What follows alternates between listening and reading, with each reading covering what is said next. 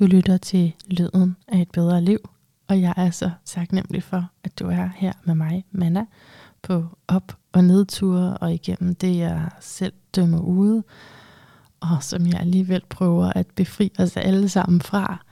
Jeg er, fordi du er. Og det her er et ganske særligt afsnit, du er klikket ind på. Jeg har sat gæsten her i stævne, det er i hvert fald det formelle term, og jeg kan også kalde det 15 beskeder, som han så kunne vågne op til en morgen, som jeg havde sendt ved midnatstid, hvor der stod noget i retningen af, please, please, please, lad os mødes. Jeg har nemlig fået hans navn af, af Anders Fogt, som var med i afsnit 233. Et afsnit, der virkelig kan anbefales, hvis ikke du fik hørt det. Vi ringede sammen. Jeg var nede i Little, stod ved vatrumdel, og nu kender du det med hukommelsen, som sådan, øh, sådan jeg tror det hedder blitzmoment, der hvor du sådan, du ved præcis, hvor du var, da det skete. Ikke? Så det var det her, tiden frøs, da Anders i telefonen sag, sagde til mig, at han havde mødt en, der også var begejstret for James Hillmans bog Selvmord og sjældent forvandling, som jeg på det tidspunkt var ved at læse, og det kan jo være ret ensomt faktisk at læse sådan et øjenåbnende værk der, hvis man ikke læser det sammen med nogen, og når man tager sammen med nogen, og man prøver at fortælle de her pointer, så er det bare sådan noget, det kan virke ret upassende, det man lige får hostet op, ikke? Og ja, men så endte det jo så med, at Morten Blok, som navnet er, sagde ja. havde sådan både skrevet, øh, jamen, han har forskellige indveje, fordi han er multikunstner, vil jeg kalde det. Så der var forskellige steder at skrive til ham, og jeg har bare skrevet på samtlige platforme. Og til sidst hørte jeg fra ham, og det her, du skal høre, det er resultatet af vores møde. Det er en længere udgave, for jeg synes, det er jo meget særligt at skulle snakke om sådan en øh, spændende, spændende bog her. Øhm, så det var, jeg synes, det var vigtigt at, at komme i dybden, og du er selvfølgelig velkommen til at øh, høre det på din måde, og ad flere omgange i flere forskellige stykker. Sætter vi lige lidt kendingsmelodi på. Emnet handler egentlig om at komme til sin egen ende. Og når den ende er nået, at så at leve videre alligevel. Og jeg føler, at det som eller et af de spørgsmål, som Hillman kunne få os til at overveje igennem det her skrift, det er, hvem ville du være, hvis du virkelig vidste, troede på, levede efter og agtede, at der ikke var noget galt med dig. At der ingenting var i vejen med dig. Intet i vejen med det, du er, føler, oplever eller har lyst til. Og på den måde tage sjælens parti rigtig hjertelig velkommen indenfor. Jeg skal lige nå at sige, inden vi starter, jeg nåede det ikke til musikken, så lige nå at sige, at øh, der ikke kommer nogen outro. I stedet for, så vil du høre en langsom hammer, og det vil du finde ud af, hvad det handler om. Velkommen til Lyden af et bedre liv, Morten Blok. Tak skal du have. Du er psykoterapeut, du er musiker. Har du flere titler? Så vi skal nævne her. Ah, det, det tror jeg er meget fint. Er det fint nok for ja, nu? Ja, du laver alt muligt? En, jeg laver alt muligt. Ja. Jeg har en, en uddannelse som psykoterapeut, jeg mm. bruger, øh, mm. og jeg laver nogle kreative ting også jævnligt. Det, ja. Og det er nok et meget godt udgangspunkt for den snak, vi skal have i dag. Ja, for det skal jo handle rigtig meget om øh, det her værk, selvmord og sjældelig forvandling. Vi tillader os måske at kalde det en værklæsning, selvom vi godt ved, at vi ikke når alt. Mm. Øhm, men først kunne jeg godt tænke mig lige at sige en lille smule om dit horoskop. Jeg vil gerne begrænse det, fordi vi har meget, vi skal nå. øh, men altså, i forhold til det der med, at du laver mange ting, ikke? så har du også både sol og Merkur i tredje hus. Mm-hmm. Det er en god indikation af, at du ikke kan holde dig til én ting. Ja. Så, men øhm, ellers så har jeg egentlig tænkt på at sige lidt om din Uranus i skorpion. Og det er jo på en måde et, altså det er et generationelt øh, træk, men samtidig så er der bare mange pile i dit horoskop, der peger hen mod den. For det første er den i første hus. Det er signifikant samme tegn som ascendanten. Den kunne godt være i første hus, uden at være i samme tegn. Den er i øh, direkte sextil til din Sol og til Saturn, og så er den måske allermest betydningsfuld for mig som evolutionær astrolog i kvadrat til dine måneknuder. Så, it's a big deal. Ja. Og jeg tænkte, at jeg vil sige noget med Stephen Forrests ord her. Øhm, fordi lige da jeg selv så det, så tænkte jeg, det er et behov for en fuckfinger. Et behov for Ja, og så tænkte jeg, det er ikke særlig pænt at sige. Ja. Sig det på en anden måde. Ja, men nu er jeg en er du ikke det? Jo, det lyder spændende, synes jeg.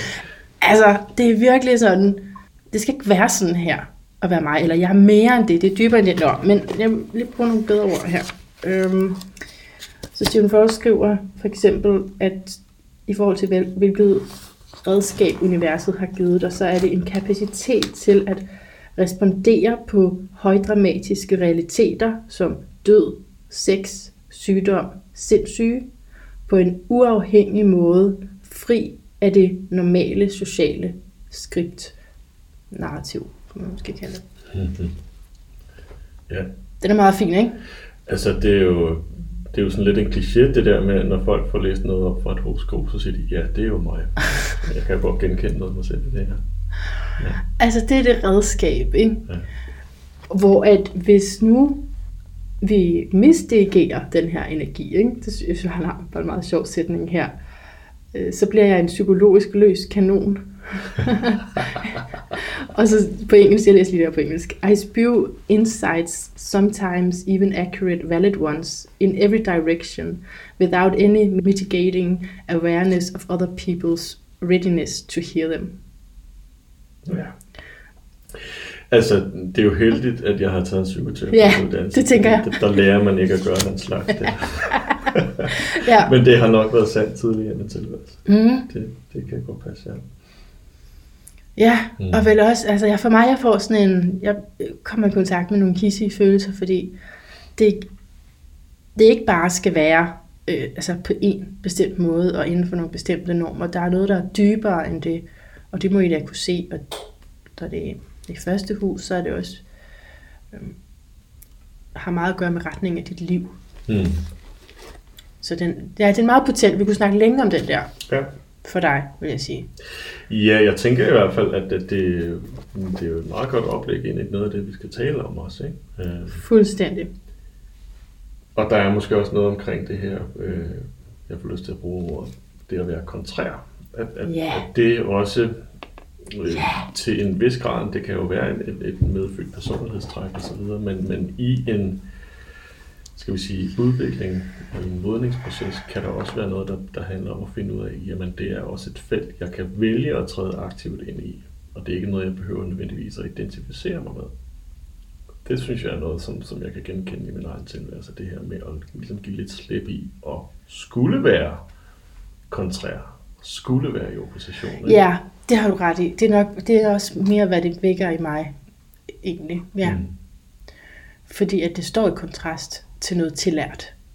Men selve den energi handler om at møde ens frygt lige på og, og tale om de ubehagelige ting. Og det er netop det, jeg har inviteret dig til. Mm. jeg synes, det er så perfekt. Og jeg fik jo faktisk dit horoskop meget sent i forløbet. Ja. Men det skuffer ikke. øh, fordi ja, ja, du er den perfekte til at tale med om det ubehagelige. Altså hvis vi snakker om skorpionens arketype, der hvor selvmordet også kunne ligge, og helt klart den sjælelige forvandling ligger. Øh, Så det er det, som altså man, man får, normale mennesker får det noget ubehageligt af at tale om. Så er der så nogen, der har dyrket det rigtig meget, og nærmest får det bedre af at tale om det. Mm. Hvor er du henne på skalaen? Fordi du er også stenbuk jo. Og hvad betyder det? Jamen, lige med det her mener jeg, at du jo det stadigvæk altså, er, er også konventionelt dannet. Ja. Altså, om hvorvidt jeg får det bedre af det, øhm, det synes jeg er svært at svare på. Jeg, jeg tror, at, at øh, hvis jeg kigger på, på, på de ting, jeg har beskæftiget mig med kreativt, jamen så, så har jeg gennemført de ting, som havde en, en grad af nødvendighed. Og det, ja, Mm. okay. Og, og, og det er det afgørende. Mm. Mm. og det betyder også, at, at, at nogle af de kreative udtryk, typisk har det været musik, mm. øh, jamen, men det har måske haft afsæt i, i noget mørkt, mm. eller noget, som, som, som mange mennesker måske som det første ville vende sig imod. Ikke? Ja. Øh, og man kan sige, at meget af det musik, jeg har lavet, har også en, en vis volumen. Det, det kan støje en del en del menneskers ører. Ja, det er jo altså desværre ikke min musiksmag overhovedet. jeg har fundet noget enkelt, jeg sådan kan relatere til, men øh, det, er jo, det er jo... Vi er over i sådan heavy metal-genren. Ja, der er Ikke? nogle overlap i hvert fald, Okay. det må man sige. Ja. Det, det kan godt støje. Ja. Det er godt så. Det skal Ja. lige gro på en, hvis man ikke... Okay, lad os øh, forlade dit horoskop på nu, men Mhm. øh, det er jo dig, vi taler med. Vi har skrevet, hvad, tre-fire oplæg, for at prøve at finde rundt i det her interview, som er mere er også en samtale om et værk, vi begge to har læst, ikke? Øhm, mm, har, har du et godt sted at starte? Øhm, jeg, jeg fik den tanke på vej herind, at, at når det er, at vi har skrevet frem og tilbage mm. øhm, omkring det her med, med, hvordan kunne noget så tørt som en dagsorden se ud på den her samtale. Og, og grunden til, at vi har været sådan lidt frem og tilbage, men det, det har noget at gøre med, tror jeg, øh, en note, jeg har gjort mig omkring den måde, James Hillman i det her skrift udlægger emnet Suicide and the Soul. Uh, som jeg tror, jeg, jeg nævnte over for dig, jamen for mig at se, så, så selvom der er en, en, en, en eller anden vis form for kronologi, så er det som om, han, han cirkler rundt omkring det her emne. Mm. Altså, det er mange af de samme perspektiver og vinkler og pointer, der går igen. Ja. Så, så, så jeg vil bruge det billede at han, han er en billedhugger, der, der Mm. hugger sit motiv ud Mm. i løbet af det her skrift. Ikke? Så det er også derfor, det kan være svært at, at, at få hold på i en lineær kontekst. Så jeg forestiller mig også, at vores snak kommer til at på den gode måde forhåbentlig køre lidt i cirkler. Kredser lidt, ja. Ja. Jo, og så respekten, synes jeg, for det her værk, og jeg er konsekvent lidt nervøs for, om jeg nu har misforstået det hele. Mm. Især når der er noget, jeg synes, jeg synes, der er godt. Er det så rigtigt forstået, eller hvad? Øh, men altså, det er den første bog, jeg læser af James Hillman. Mm. Imod anbefalingerne af Anders Vogt, som er blevet min ven, og som jeg interviewede for nogle afsnit siden. Mm. Øh, det var ham, der gjorde mig opmærksom på James Hillman. Mm. Og øh, det var, jeg er så imod hans anbefalinger, fordi han... Øh, synes, jeg tror ikke, han har læst den. tror jeg. Eller også Han- er det, ikke læst det tror jeg ikke. Eller også er det længe okay. siden. Det er, ikke, det er ikke noget betydeligt. Og det er også øh, et af de første, og så siger han, der kommer meget mere. Og det glæder jeg mig til. Ja. Men jeg kunne ikke lade være, fordi den her catchy titel Mhm. taler så dybt ind i mit liv. Mm. Og, og min trang til at gøre noget ved tabuet omkring selvmord. Og, og, og så, så det han jo gør i den her, det er at vende og dreje perspektiverne på selvmord. Mm. Hvad det er for noget, hvordan det har set ud igennem tiden, og hvem der dømmer det og rammer det inde på forskellige måder. Skal vi starte med at læse noget op af den Ja. her af Ja. forordet? Ja, og vi skal måske lige sige, at, at det- jeg har en engelsk udgave, og du sidder med en dansk udgave, som jeg ikke lige ved, hvornår er fra. Nej, men der står i hvert fald i forordet, at det er fra 64. Ja, Og så er den her, tror jeg på dansk, i 73 først. Der er vi jo bare bagud altid. på dansk. Men nu kan den lånes på biblioteket, øh, så snart jeg afleverer den i hvert fald. ja okay. det vil i hvert fald også forklare, hvorfor vi nogle gange kommer til at citere på engelsk, og nogle gange på dansk, tænker jeg. Ja. Altså, hmm, måske du skulle læse op på dansk, fra hvor du har markeret med gult. Ja, James Hillman skriver her, den psykologiske holdning til selvmord og død medfører sprængning af gamle rodfæstede tabuer. At åbne begravet indgang kræver styrke, og jo stærkere modstanden er, desto mere forsvarer man sit eget domæne. Den her fremlagte bog bærer derfor præg af at være kampskrift. Vi vil diskutere hindring af selvmord og undersøge dødserfaringen. Vi bedømmer ikke selvmordsproblemet ud fra livets, samfundets eller den sjælelige sundheds standpunkter, men sætter fænomenet i et større sammenhæng med sjæl og død. Selvmordet vil ikke kun blive set som udgang af livet, men også som indgang i døden. Dette udgangspunkt er i dag i modsætning til den herskende indstilling, særlig lægens. Medicinen vil derfor blive sat i fokus, og den såkaldte lægeanalyse vil få hjælp af nye psykologiske perspektiver. Det, der er og i anførselstegn, helt anderledes i vores synspunkter, består altså i, at vi vil undersøge selvmord under hensyn til den indre erfaring på baggrund af sjælens virksomme dødsforestilling. Mm. Det åbner i hvert fald for at tale om den psykiske virkelighed versus den fysiske virkelighed. Mm. Når det er medicin versus sjæl, mm. som jeg kan forstå en, en gang har været mere forbundet end nu. Ja, det er noget, det som, som Hillman peger på lidt senere i bogen, at, at øh, altså, en ting er den tid, den her bog er skrevet i, men, men, men det er vel rimeligvis stadigvæk gældende, at, at, øh, at medicin, øh, altså ikke som en pille, men, men man kan sige lægegærningen og ja. psykiatrien og så videre er, er, er hvad skal vi sige, meget rationelt funderet i, i vores dage, og sådan har det ikke altid været. Øh, og, og det går Hillman så lidt mere i, i detaljer med i og, og, og kigger på den historiske kontekst. Øh, men jeg tænker, det er det er måske rigeligt bare at, at lade det ligge der, og så sige, mm. jamen, vi, vi er et sted i, i, i hvert fald i den vestlige historie nu, har været de sidste 100 år, hvor, hvor det er en hvad skal vi sige, udfordring, som den her bog måske også er udsprunget af. Mm. Så kan du sætte ord på det paradoks, det her handler om? Fordi der er sådan flere filosofer, der også har sagt, at det her det er sådan det ultimative problem. Mm.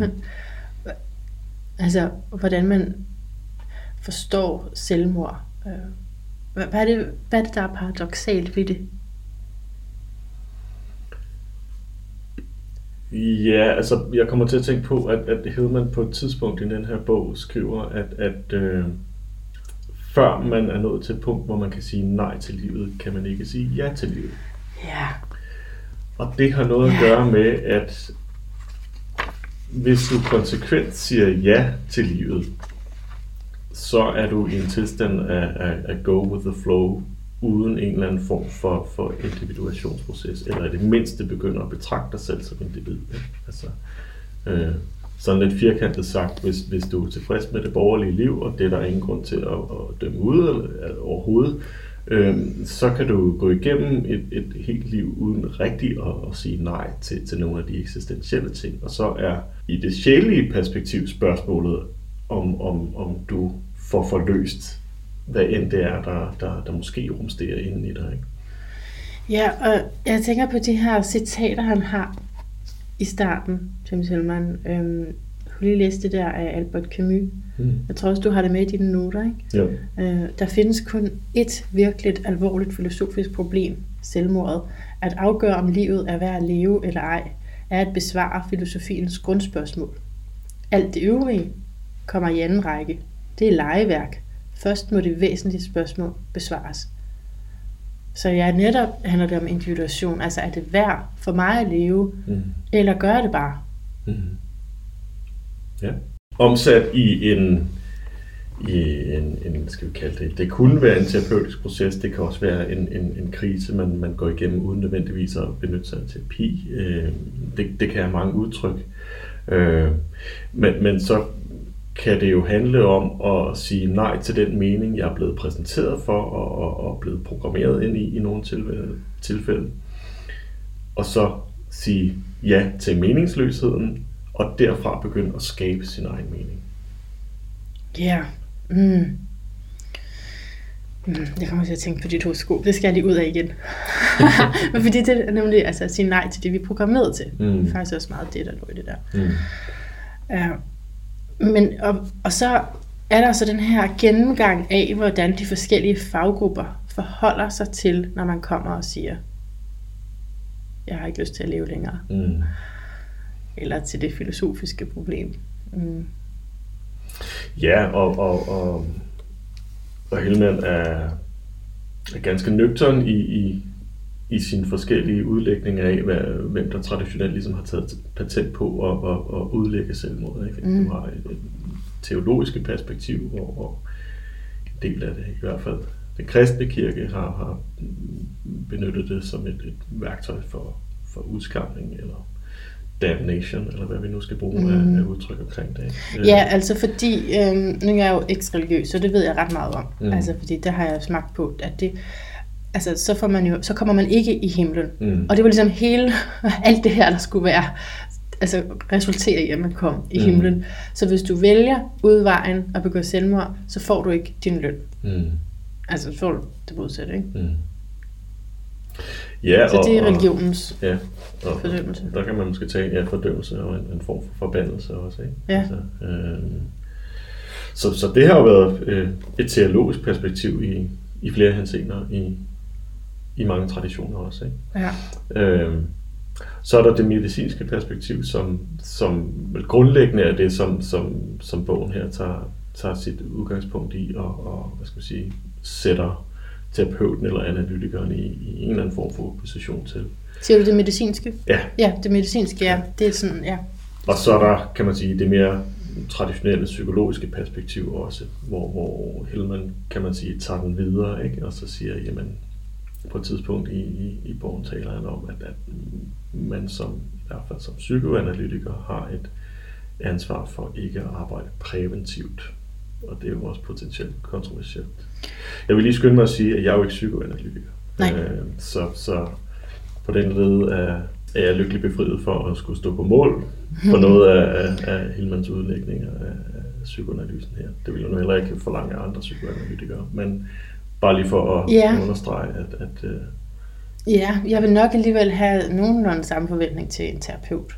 Altså at på Ja. en eller anden måde terapeuten mere repræsenterer en, der kan gå ind i det sjælelige, mm, og ja, er allieret med sin klient dybere, end til bare, nu må du på det her medicin. ja, det er jeg så også meget enig i. Ja. Det synes jeg også er en af de pointer i bogen, som skinner virkelig positivt i mine øjne. Så der er de forskellige grene her. Du sagde, jeg siger lige, hvad jeg har læst. Ikke sociologiens forestillingsbillede, det juridiske standpunkt, det teologiske og medicinen. Mm. Det er Mm. sådan det, han gennemgår. Og sociologien er også i forhold til, at der har været øh, masse selvmord. Altså mm. det fænomen. Mm. Men fælles for alt det her, det er så, at de siger, det er legitimt at forhindre selvmord. Ja. Ja, og man kan sige, i, i forhold til, til sociologien, så er hans anke vel også, at, at, at det bliver simpelthen et spørgsmål om at kigge på en statistik, ikke? Øh, Ja. Øh, og, og, og kigge på, på noget, der er sådan lidt, lidt poppet sagt øh, ender op i et Excel-ark, ikke? og så sige, at det er ikke, det er ikke sundt for et samfund, der har en høj rate af selvmord. Det er jeg Ja. jo sådan set enig i, men, Mhm. men det kan man så vil kunne diskutere, det er forklaringsmodellerne, og igen er man inde i at, og, hvad skal man sige, vil lægge et, et form for, for præ, præ, undskyld, præventivt arbejde mm. ind her, eller Mm. vi begynder at, at kigge på individet øh, og det, individets individuelle historie for at finde ud af, hvad er det, der er på spil her. Ikke? Mm. Og det er jo det, som Hellman står på mål for. Og i forhold til det juridiske, husker jeg også det med, at der er i andre sammenhænge lov til at begå mord. For eksempel i en forsvarsposition. Eller altså hvis man ja, bliver dømt til døden, og hvis nu det var lovligt, ikke, så er, er det lovligt at dræbe den person, der er blevet dømt til det. Men øh, man har ikke nogensinde ret til at tage sit eget liv Mm. på samme måde. Nej, det er jo en meget, meget aktuel diskussion øh, i forhold til, til aktiv dødshjælp, Mm. øh, og som har været det i, i nogle år efterhånden. Ikke? Øh, jeg er ikke sikker på, at, at, øh, at Hellman kommer ind på det her, og det er jo igen det er jo en, bog, der efterhånden er 60 år på banen. Mm. Men han nævner nogle forskellige eksempler på, på, på klienter, som kan, som kan komme ind i hans praksis med, med hver deres indgangsvinkel, hvor han blandt andet nævner en, en ældre øh, person med cancer, Ah, med, med, med dødelig udgang, så vidt jeg husker. Ikke? Øh, og hvordan tager man så hånd om det i forhold til, at vedkommende gerne selv vil tage den her beslutning? Øh, hvordan tager man hånd om det som analytiker? Kan man tillade sig at arbejde præventivt i den henseende? ja. Det er jo et rigtig godt spørgsmål. Ikke? ja. Og så er der også de forskellige slags selvmord. Altså hvis vi tager det sådan metaforisk forstået. Mm. Altså at du også kan begå emotionelt selvmord. Mm. Har du tænkt over den del? Øh, nej, jeg har ikke slået så meget ned på hans opristning her. Altså, han er også inde på noget, ja, emotionelt selvmord. Han er inde på noget omkring det rituelle selvmord også. Ikke? Øhm, Kan jeg prøve at læse noget op ja. for dig, og så høre, hvad du siger til det. En anden gruppe vil være de symbolske selvmord. De kan på bizarre måde foregå i al offentlighed, som for eksempel benyttet af den ekshibitionistiske Peregrinus, der ved de olympiske lege for øjnene af en brølende menneskemasse kastede sig på et parfumeret bål. Principielt er disse nok af skitoid karakter, ligesom mennesket, der offrer sit læme, og derved følger et arketypisk billede for sønderlemmelse eller for religiøs martyrium. Mm. Driftens intensitet adskiller sig her, dog næppe fra den, der driver drankeren til alkoholen, misbrugeren til stoffet. Det vil sige, at mennesket overvældes af trangen til at finde sin egen symbolske død. Der findes beretninger om alle mulige og umulige metoder. Fenoldrikning, glasspisning eller at spise giftige æderkopper, overhælde sig med benzin og sætte ild til, sluge en tændt fyrværkeriraket, gå ind i et løvebur. Videre kunne vi opstille en række emotionelle selvmord, som udløses af overvældende lidenskaber, for eksempel hævn over en fjende, ønsket om at give andre dårlig samvittighed, at vise verden, selvmord på grund af ydmygelse ved økonomiske fejltransaktioner, skam over offentlig afsløring, selvmord af dårlig samvittighed og skyldfølelse, er angstfuld rædsel, ensomhed, aldersdepression, sorg, apati og tomhed, overvældende elendighed eller fortvivlelse over utilstrækkelighed, især utilstrækkelighed i et kærlighedsforhold. Mm. Ja. Det er en vild side 39 der. ja, altså det han, han beskriver øh, på mange måder, altså det er jo forskellige udtryk af, for mig at, at, at se nogle, nogle kraftfulde emotionelle tilstande. Ikke? Altså jeg er godt klar over, at Hillman anlægger det sjælelige perspektiv her. Ikke? Øh, men, men i min optik handler det jo også om, om, om hvad skal man sige, meget, meget stærke emotioner. Ikke? Ja. Og en måde at forløse den energi på. Ja, og komme væk fra det. Mm. Og det vil også være nok. Det kan man vel godt forstå. Mm. Ja. jeg har så talt på selvmorderens side i en eller anden forstand, men jeg har, så, jeg har ikke erfaring med, at det reelt sådan, bliver til et endeligt selvmord. Mm. Jeg er nok mere der med selvmordsforsøg, selvmordstanker, og at aftabuisere det. Mm. Men gør man det, så går man også derhen, hvor man forstår den, der så endeligt vælger det. Mm.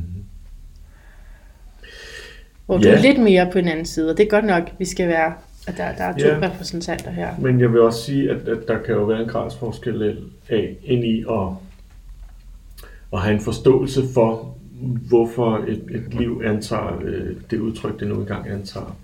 Og så have nogle perspektiver på, hvorfor det ikke nødvendigvis behøvede at komme dertil. Ikke? Men det er jo også det, som Hillman er inde på i forhold til, jamen, men han er jo for mig at se radikal i, i sit udtryk, når han siger, at altså, terapeuten har i sidste ende et ansvar for ikke at arbejde præventivt. Men det er jo fordi, man ret hurtigt, hvis jeg kommer ind og siger, at jeg har altid haft lyst til ikke at være her, mm. så er der bare rigtig mange, der med det samme ringer 112, eller hvad det nu er, altså sådan med det samme alarm. Fordi ja. det er ligesom, jeg ved ikke om det er en eller anden tekst på, man har fået det at vide i, at hvis der er selvmordstrussel, suicidal mm. trang, mm. så gør man det her. Ja. Og så når den er væk, så, så er alt godt, mm. ikke? Mm. Hej hej og ud af døren. Ja, det, det, det er jo sandt i den forstand, at, at øh, hvis vi udlægger det som om, at, at, at, at der kommer en, en klient ind og siger, at jeg har altid haft det sådan, så vil jeg nok også som det første være nysgerrig på det, kan man sige. Ikke? Og så, så kan man sige, kan der jo komme et, et terapeutisk forløb ud af det, som, som kan være meget, meget givende. Ikke? Øh, men, men jeg vil, jeg vil sige, at det, det kommer ind på graderne. Ikke? Altså, det kommer helt an på individet, du sidder overfor.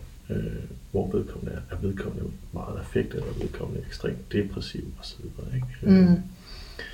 Altså der, hvor, hvor, hvor man kan sige, at, at James Hillman tager den ud på et plan, som er potentielt kontroversielt i mine øjne, det er jo det her med, at han er på sjælens side. Mm hele vejen igennem. Og det er det, han, han, han ligesom slår på i, i løbet af den her bog, som, som jeg læser den. Ikke? Og sjælen øh, er jo hensides den fysiske virkelighed. Det er jo det perspektiv, han opererer ud fra. Ikke? Øh, så øh, uden at, at citere ham direkte, så, så skriver han noget på et tidspunkt omkring, jamen skulle det her ende i et selvmord, så er, er, er analytikeren stadigvæk øh, interesseret i, i at, at, man skal sige, eller analytikeren har en forståelse for, at, at det måtte gå, som det nu engang gik. Mm-hmm. Og det kan man jo meget vel have, uanset om man er psykoanalytiker eller terapeut, eller hvad man nu er. Altså, øh. Ja, altså fordi der ligger noget værdifuldt i selve dødserfaringen. Måske. Var det noget af det, ja. vi startede med at læse op? Ja. Altså det, som, som man skal sige, interesserer mig jo, både som, som individ, men også i en terapeutisk kontekst, det er jo netop øh, dødsprocessen, de små dødsprocesser, som en, en ja. form for metafor. Ikke? Mens vi er i live. Nemlig. Ja. Altså, øh, hvad end der er på den anden side, det kommer, når det kommer. Det, ja. det er sådan min indgang. Men jeg er også enig. Jeg vil ikke have, at nogen skal dø. Jeg er den sidste. Jeg vil have, at nogen som helst skal dø. Men ja, jeg bliver bitter af det, fordi jeg selv er blevet ramt. Det kan vi komme tilbage til. Mm. Du var ved at sige noget om, hvad hedder det, ritualer. Mm. Hvad det, du sige? Og så har du skrevet i oplevet her, selvmordets martyrium, mm. når selvopoffrelse bliver manipulation. Ja, og en af de noter, jeg har taget også, det, det er omkring øhm, en film, der kom for et år siden, der hedder Midsommer. Jeg ved ikke, om du har set den? Faktisk ikke. Nej, okay. Uden at afsløre for meget, så har den en, en, en, i den her kontekst en ret interessant scene. Øh, vores hovedperson kommer til en, en, en svensk landsby, godt op nordpå, og, og, og bliver introduceret til en, en, en levevis, som er, skal vi sige, prækristen. Den er hedensk. Øh, og der er en scene i den her film, hvor et ældre ægtepar øh, begår et rituelt selvmord. Mm. Og det er en meget øh, barsk scene og meget æstetiseret. Øh, og, og, og det er der helt klart en grund til. Altså, der er noget omkring øh, en fli af, af romantisering af, af den her selvopoffrelse for, for det fælles gode. Ah, nu forstår jeg. Ja. ja. Og, og for mig at se, den, hvis vi taler sådan selvmordets martyrium på en eller anden led, og, og, og, og, og, og man skal sige, selvopoffrelsen og selvmord i en mere altruistisk forstand, jamen så, så er jeg mange gange stødt på på den her øh, lignelse omkring øh, bedstemor i stammesamfundet, der sætter sig ud i sneen, når hun er blevet for syg til, at, at hun føler, at hun kan tage mere på, på fællesskabets ressourcer. Ikke? Øh, og når jeg har hørt det, så er det blevet udlagt med sådan stor patos, og sådan, ja, men sådan gjorde man i gamle dage, og så videre. Ikke? Og, som en god ting. Som en god ting. Og, og, og givetvis, øh, hvis du er en, i, i et stammesamfund nordpå, og du er 20 mennesker osv., så, videre, så, så kan det godt være, at, at, at, at det har haft sin betydning og sin plads osv. videre. Det skal jeg ikke dømme.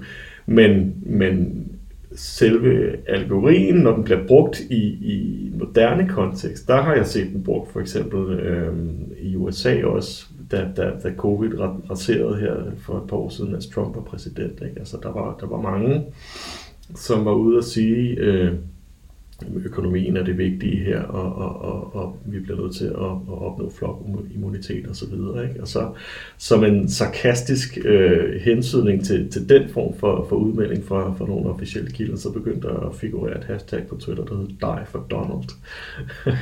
en, en, en del utilfredse amerikanere begyndte at, at, at satirisere over, over den her form for, for tankevirksomhed. Ikke?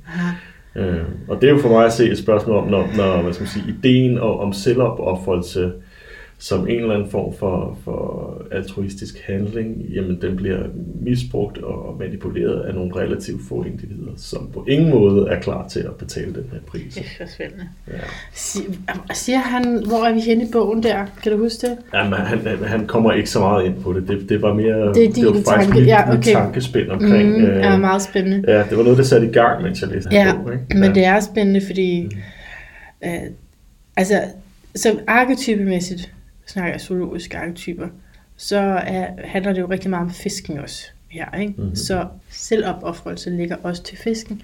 Og det er jo en forfærdelig, synes jeg, en forfærdelig resonemang, ikke? at man kan komme til, om jeg vil ikke belaste jer andre. Mm.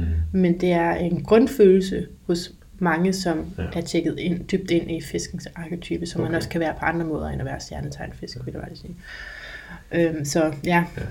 Og, og til det synes jeg også, der er at sige, jamen det er jo også det er jo selvmords tragedie, fordi ja. at, at øh, jeg kender ikke statistikkerne på det. Jeg har en idé om, at det typisk også er sådan noget, som, som måske familiefædre begår i forhold til, hvis de nu er, er gået for lidt eller et eller andet, og hvor skammen er overvældende, og, og det ville være bedre, hvis min familie ikke havde mig. Det var noget af det, der blev listet op her, ja. ikke?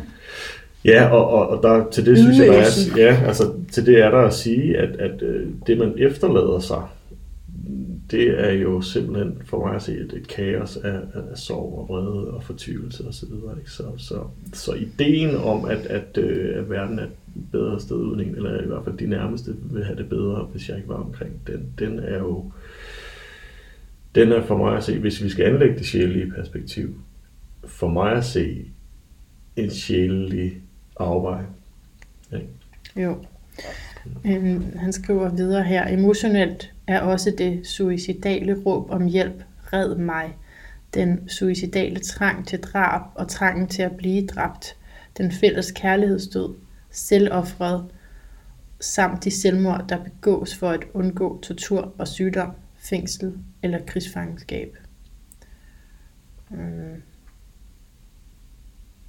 Det er ligesom alt sammen i den her kategori mm. af emotionelle selvmord.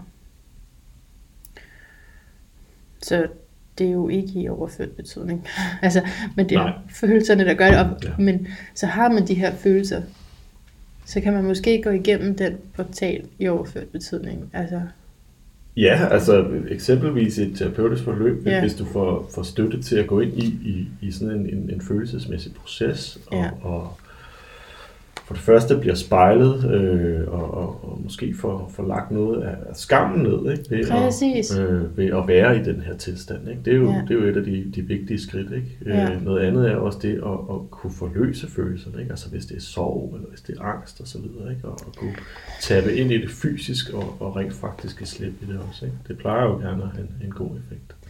Der er reklameret for den her i sidste afsnits outro. Fik jeg sagt identitetskrise. Jeg tror egentlig, jeg mente mere eksistentiel meningskrise. Mm. Kan du genkende det, at det er jo egentlig eksistentielt, det her? Hvorfor skal jeg være her? Hvis jeg er til besvær. Altså det, det er vi jo så. Vi er jo, altså hele klimadebatten, vi er jo til besvær. Vi går her og forurener. Øh, jeg er til besvær. Nu har jeg inviteret dig, ikke? så tager jeg din tid. Mm. Altså jeg er jo konstant til besvær. Øh, så, så der, der er nogle eksistentielle vilkår, som man kan fortvivles over.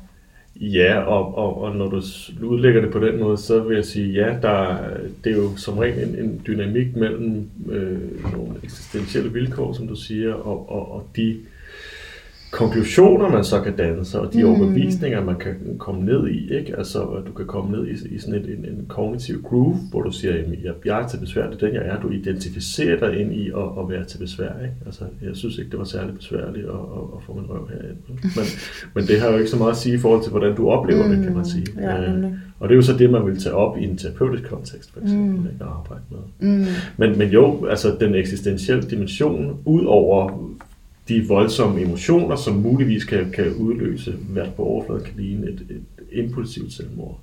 Øh, den eksistentielle dimension er helt klart med inde over. Ikke? Altså fordi det er jo typisk, mm, der, der vil være nogle akkompagnerende tanker, som handler om, jeg, jeg ved ikke, hvad jeg skal her.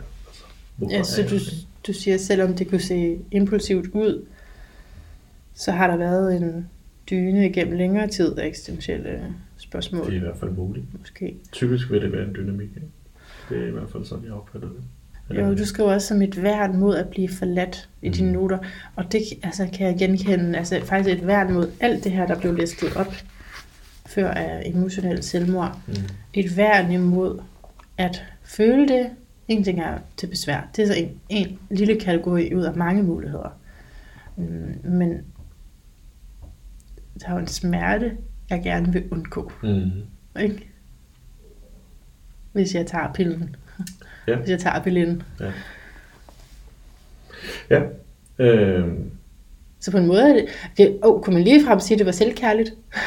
altså, jeg ønsker ikke for mig at mærke den her smerte. Ja, det vil jo være, lad, lad mig sige det neutralt, det vil være et perspektiv at anlægge, og det er på mange måder for mig at se et forståeligt perspektiv. Det er jo de færreste, der har lyst til at, at være i en smerte. Ikke? Øh, det er klart. Øh, og det er måske også noget, som, som taler ind i, i, i øh, hvad skal vi sige, hele sjæle, sjælelige perspektiv. Ikke? At, at øh, jamen, ud fra, ud fra det perspektiv, jamen, så har sjælen en anden historie. Den er ikke nødvendigvis bundet til, til den fysiske krop. Den skal noget andet. Øhm, mm. Igen, det er et perspektiv. Ja. Ja, fordi hvad er det med den her sjæl? Altså, jeg ser jo ikke sjælen som noget, der... Altså, ja, zoologisk talt om, altså, der, vi kan se sjælens formål med at være her. Så mm. det er jo netop med at være her. Ikke? Mm. Det er jo aldrig et formål at slippe for det, man skulle igennem. Så sjælen, så ja, hvordan forstår du det med, at den, den har sine egne ønsker? Øh... Altså, den er jo ikke materiel. Ja. Så der er det første problem. Altså, på et tidspunkt, der, der, der skriver han faktisk i bogen, at, at man kan bruge sjæl og psyke sådan... Øh, øh, det betyder, altså psyke betyder sjæl, ikke? Ja, ja, det er ja. det, og man kan bruge det ligesom skiften efter for godt befindende, men, mm. men psyken er, er, er, det, som, som, hvad skal man sige, som, som er mest ud, udbredt i vores dage. Men ja. alligevel synes jeg, at at, at, øh, at der er en ekstra dimension, når man begynder at tale om sjæl. Ikke? Altså, øh, og jeg tænker, at det, det leder lidt tilbage til, til, til psykoanalysens oprindelse, ikke? Med, med, med Jung, der gennemgår sin egen øh, krise, sin dark night of the soul, eller hvad vi nu skal kalde den, og, og, og sådan lidt firkantet sagt vel finder ud af, at, at, at de ting, han kommer i kontakt med øh, i, i den her periode, han kan ikke kun tilskrive det til sine egne indre komplekser osv., som, som det freudianske perspektiv måske vil foreskrive. Altså, mm. der er noget på spil, som er hensides ham. Det er noget transpersonligt, kan yeah. man sige. Ja. Yeah. Øh, så udover at man muligvis har sin egen sjæl, som har sin egen historie, der skal udfoldes, måske før og måske også efter man rent faktisk er fysisk sted, sted på jorden, så du, kan du også meget vel være i kontakt, bevidst eller ubevidst, med en masse arketypiske kræfter, som, mm. som, som strømmer igennem dig på en eller anden måde. Ikke? Og det er jo... Sjælen vil vel aldrig ønske for dig, at du begår selvmord? Altså det, det men... Mm. Ja. ja, altså... Det, det, det er jo svært at svare på. Ja, altså, ja jeg kan godt se, jeg kan godt se når, mens jeg spørger, så tænker jeg, okay, men sjælen har måske fortrudt i det, den så kommer herned og bliver fysisk, så... Ja kan måske alligevel ikke lide at være her. Ja. Ja. Altså ud fra, fra hvad skal man sige, uh, Hillemanns perspektiv, opfatter jeg det som om, at, at, uh, at han ser terapeutgærningen i, i, som, som en form for fysisk hjælp. Ikke? Altså, ja. og det er jo typisk også det, hvis du arbejder sådan uh, dybt psykologisk med drømmen for eksempel, så, så mm. det, kan det være meget, meget lange forløb, hvor, hvor du ikke nødvendigvis taler om, at, at øh, vedkommende, vedkommende kommer ind med et problem, der skal fikses. Mm. Det er mere et spørgsmål om at være nysgerrig på, hvad er det, der folder sig ud øh, mm. fra det underbevidste her. Ja, sjælen siger til dig. Ja, ja, ja, og det kan jo tage et liv. Ja. Ikke? Og, og så er det jo ikke et spørgsmål om, at man er i gang med at fikse noget, der er galt med en. Det er et spørgsmål om, at man har en praksis, der prøver at åbne for, hvad end det er, jeg indeholder. Ikke? Hvad med, at vi tog en pause og hørte noget af din musik? Mm. Gerne. Så dit seneste album hedder De Døde Selver? De Døde Selver, ja. Uh, The Dead Selves. Titlen henviser til, til det, man kunne kalde hvad skal delpersonlighed eller energifænomener, komplekser, hvad vi nu skal kalde, som er en form for proces, altså en dødsproces, øh, men som jeg også vil formulere det, det er en afvikling hen mod en udvikling. Så det handler altså ikke om, at, at, øh, at noget fysisk må dø, nej, nej. men at noget indre, ja. en indre tilstand, ja. en, en, igen en del personlighed, har, hvad skal man sige, er ved at gå i opløsning på en mm. måde. Og, mm. og måske er der tale om en, en, en metamorfose, eller også er det simpelthen en en eller anden form for, for udslettelse. Det er sjældent, det sker, vil jeg sige. Ikke? Det er mere et spørgsmål om, at tingene bliver opløst, og så måske integreret på en ny måde. Titlen og, og det materiale på den her plade kom i stand på, på et tidspunkt, hvor nu bliver det jo super kreativt kunstnerisk navlepillende det her. Ikke? Men, men jeg var jo i sådan en, en, en kunstnerisk krise. Ikke? Ja. Så, så det blev nærmest sådan en, en, øh, en form for dykken ned i, i det her fænomen, og så sige, okay, jeg var på vej et sted hen, hvor alt, der hed identitet forbundet med det at, at have kreativt udtryk, var i opløsning. Ikke? Øhm, Og, og, og de sidste par år, jeg har ikke gjort noget væsen ud af, altså da, efter pladen udkom, jeg, jeg, jeg promoverede den ikke rigtigt, jeg har ikke været aktiv på, på mine sociale kanaler og så videre. Øhm, jeg har simpelthen bare skulle lade det ligge. Ja. Og, og er i gang med nu at, at, at lave musik igen, og, og male og så videre, og så videre, og så videre. Ikke? Men, men øh, Så hvad var det, du skulle ligge? Hvad var det, der skulle dø hen? alt, der ligesom spejlede tilbage på en idé om, hvem jeg skulle være i Ah. kraft af musikken, Yes. og i kraft af alt muligt andet kreativt. Altså, øh, jeg er et sted nu, hvor jeg virkelig kan mærke, at jeg, jeg laver det, jeg tror, jeg talte om en grad af nødvendighed tidligere, den, Ja. den kan jeg virkelig mærke nu. Mhm. Øh, den er jeg virkelig i kontakt med, og, Right.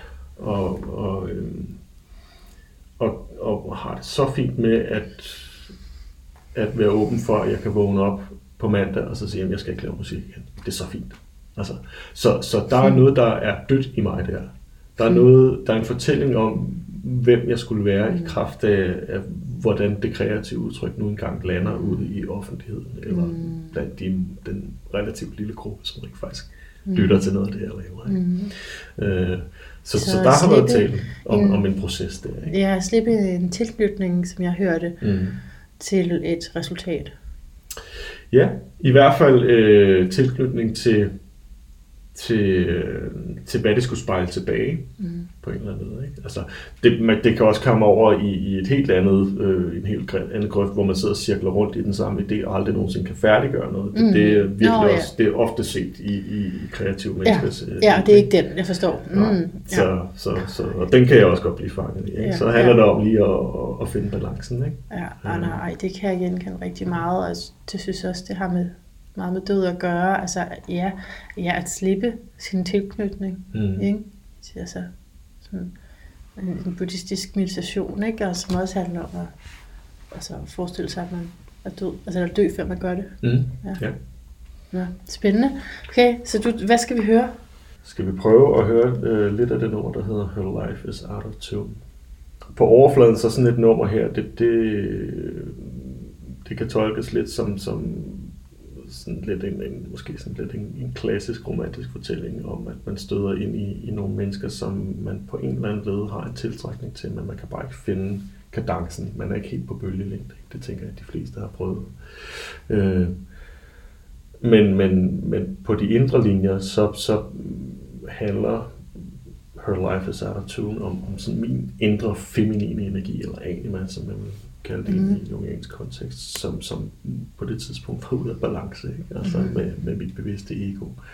Øh, den her animan her, man kan jo også betragte det som en muse, ikke? Så, så, så det er jo en måde at, at bearbejde en eller anden form for, for kreativ krise, der kommer til udtryk i sådan et nummer her.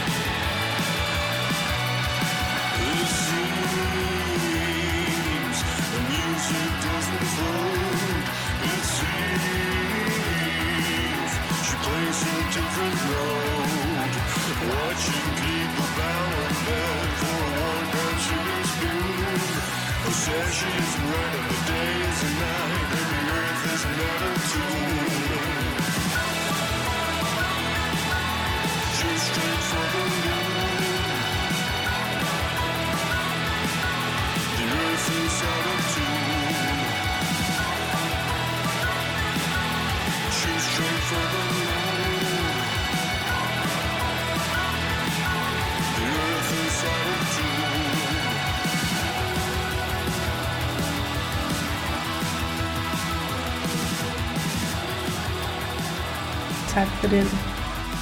kunstneriske bid, vi fik der. Som jo altså er et helt album, man kan finde på Spotify. Mm. Det må vi godt lige sige. Det hedder M-Block. Og coveret på det, altså, nu vi snakke om titlen, hænger fuldstændig sammen med det, vi taler om i dag. Men coveret er så en, ja, to hænder. En hvid og en sort hånd. Ja, altså i forlængelse af, af, af Hellmans øh, bog her, som, som jo opererer med det her, det, det materialistiske og det sjælelige, ikke? Øh, øh, så øh, coveret her, det, det, det øh, adresserer også det her, man kunne kalde en eller anden form for, for dualisme. Altså, Ja. der, der er de to hænder, du nævner her, der er også en pyramide og et hjerte, og, og, og i forhold til hænderne, venstre og højre hånd, der, der taler man om, jamen altså, right hand path, øh, det er sådan lidt den rationelle, måske mm. det, som nogen vil kalde hvid magi. Ikke? Øh, det kunne være det medicinske øh, perspektiv, og så left hand path øh, har mere at, at gøre med noget øh, lidt mere okult måske, og, og, og langt mere øh, kaotisk og, og, og utilregneligt, og noget, der ligger lidt i skyggerne.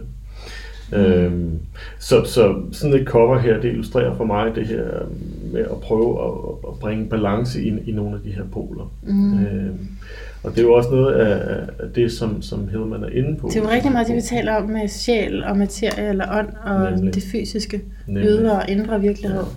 Og Hellman skriver på et tidspunkt i, i bogen, at, at uh, terapeuten er presset ud i en ekstrem position på grund af, at det medicinske, rationelle perspektiv er ekstremt på det her tidspunkt, hvor han skriver bogen. Ja, så det, den position, han er presset ud i, er at følge hvad, sjælen til dørs, uanset. Ja, det kunne man sige. Ikke? Ja. Der er sådan et citat, jeg lige er nødt til at finde nu. Det er på side 150, og der står, den sygdom, der helbredes gennem dødserfaringen, hedder livsbegær. Mm. Det kommer glad at læse. Ja. Altså, der er meget af det her, som, som tænder mig på en måde, jeg, ikke, jeg nok ikke er helt bevidst om. ja. Men det gør mig bare glad. Altså, den sygdom, der helbredes gennem dødserfaringen, hedder livsbegær. Så, så igen er det jo altså vel dualiteter, ikke? Mm. Så at dø, men egentlig at begære livet. Mm. ja. At ville dø, men at, at det, der måske ligger under, er et begær efter livet. Jeg vil ikke ind i smerten. Jeg vil... jeg vil mm, Ja, og, og, og betragtet som, hvad skal man sige, en, en impuls mod transformation, jamen så er dødsoplevelsen, hvis ikke den fysiske oplevelse, så i en mere, hvad skal vi sige, det kunne være en ceremoniel forstand, jamen Ja. så er den et udtryk for, at jeg, vil, jeg skal videre, jeg skal modnes, jeg skal et nyt sted hen. ja, og det kræver også smerten. Det kræver også smerten. Altså, så... Og det er jo det, du typisk finder i, i, i forskellige religiøse traditioner. Ikke? Altså, at, der er en nødvendig krise, hvis ikke flere, der ligger og lurer i, i, i løbet af tilværelsen. Øhm, og det er jo op til den enkelte at, at, at vurdere, om, om det kan skal følges, og i så fald, hvordan det skal følges. Hedman skriver også på et tidspunkt i, i, i den her bog, at man kan jo misforstå den her impuls til, altså hen imod et fysisk selvmord. Mm. Øh, det er der en risiko for. Ikke? Ja, så der afslører han jo den subjektive holdning, han også har. Mm. At, Ja. at det ikke er en god ting at begå selvmord. Han ja. forsøger at være i den neutrale position Ja, ja, og sige, ja. jeg følger sjælen. Jeg, altså, jeg har ikke forhindret et selvmord, ligesom mm. medicinen som udgangspunkt er. Mm. Men han afslører sig selv på et tidspunkt, ikke? Og siger, Ja, han giver i hvert fald et udtryk for, at, at, at, at man også kan blive narret af, af, af den her impuls. Ja. Ja. At det er ikke nødvendigvis. Og så igen, nu er jeg ikke Hillman, men hvis jeg skulle være advokat fra sjælens perspektiv, så vil jeg sige, så har jeg ikke lyttet ordentligt til sjælen, eller ikke fået tilpas meget hjælp til at vide, hvad det var, sjælen egentlig ville mig. Øh, og derfor er det endt i et selvmord, frem for en, en, en, en, en selvmordsmetafor, kan man sige. Ikke? Jeg har taget et notat. Øh, fysis betyder natur. Oprindeligt studerede lægen naturen. Terapeuten, altså sjælens vogter og tjener. Lægen har fjernet sig fra terapien i den oprindelige mening. Mm. Patologi, det er så læren om ledelse. Ja, det var min note. Ja. Men altså, det, i forhold til de her to forskellige positioner, ikke? Mm. Øh, altså terapeuten, som må gå med sjælen, og, og nu lægen har taget naturen et mere rationelt forstand, ja. End den oprindelige mening af naturen. Ja. Ja, og, og øh, Hellman citerer også Jung et andet sted i, i den danske udgave. Ja, vil du læse det? Med. Psyke og materie findes i en og samme verden. og den ene har delt i den anden. Ellers ville vekselvirkningen være umulig. Hvis forskningen blot kan trække dybt nok ned i problemet, måtte man derfor nå hen til en konstatering af, at der til syvende og sidst består en overensstemmelse imellem fysiske og psykiske begreber. Så det er jo altså et udtryk for, at, at, at øh, hvad skal vi sige, de er gensidigt afhængige, de her øh, perspektiver. Ikke? Øh, og det vil s- og så også sige, at jo mere ekstremt det ene bliver, jo mere ekstremt vil det andet så nødvendigvis også blive. Ikke? Der er en sammenhæng. Ja. Så ja, altså har du mere at sige til det her med din, til den her, altså, dine hænder heroppe på albumets mm. cover? Og, og, Ja, og der- dualismen og sammenhængen. Ja, øh, altså øh, de her øh, elementer er sat ind i, i sådan en meget, meget simpel sådan, øh, mandala her, ikke? og så har du en pyramide, og du har et hjerte. Pyramiden er jo også et udtryk for, for noget rationelt og noget kantet, øh, sådan helt åbenlyst, og så har du hjertet, som er det mere bløde, ikke? og de indgår så i en form for collage her. Ikke? Øh, midt i har du så kraniet, og så har du så også det, det tredje øje i kraniet. Ikke? Så, så, så der er en eller anden form for, for, for symbolik, i, som, som på en eller anden måde prøver at indramme øh, balancen i, i den her proces, den her vej, man træder i, igennem en, en øh, metaforisk dødsproces. Dødserfaringen Mhm. mm. og livsbegæret Nemlig. på samme tid. Ja. Kender du det? Altså, når du taler om noget, der er dødt hen for dig, det er tit først bagefter, man ser det. Er det ikke sådan? Jeg har i hvert fald sådan retrospekt. Ja, okay, den person er jeg ikke mere. Altså, den person er død. Mm. Jeg kan godt huske, jeg kan godt mindes, jeg kan også nogle gange sørge hende. Jeg har nogle gange tanker om at holde en begravelse for mine tidligere selver. Mm. Det var en god idé. Ja, det har jeg faktisk tænkt på. Ja. Fordi de er der ikke mere. Altså det er den oplevelse, jeg har, uanset om folk fra fortiden kan komme ind og sige, ej, du ligner fuldstændig dig selv. Mhm. du ved. Og et overgang, hvor jeg synes, det var noget af det værste, det folk kunne sige. Ikke? Nej, jeg er slet ikke sådan mere.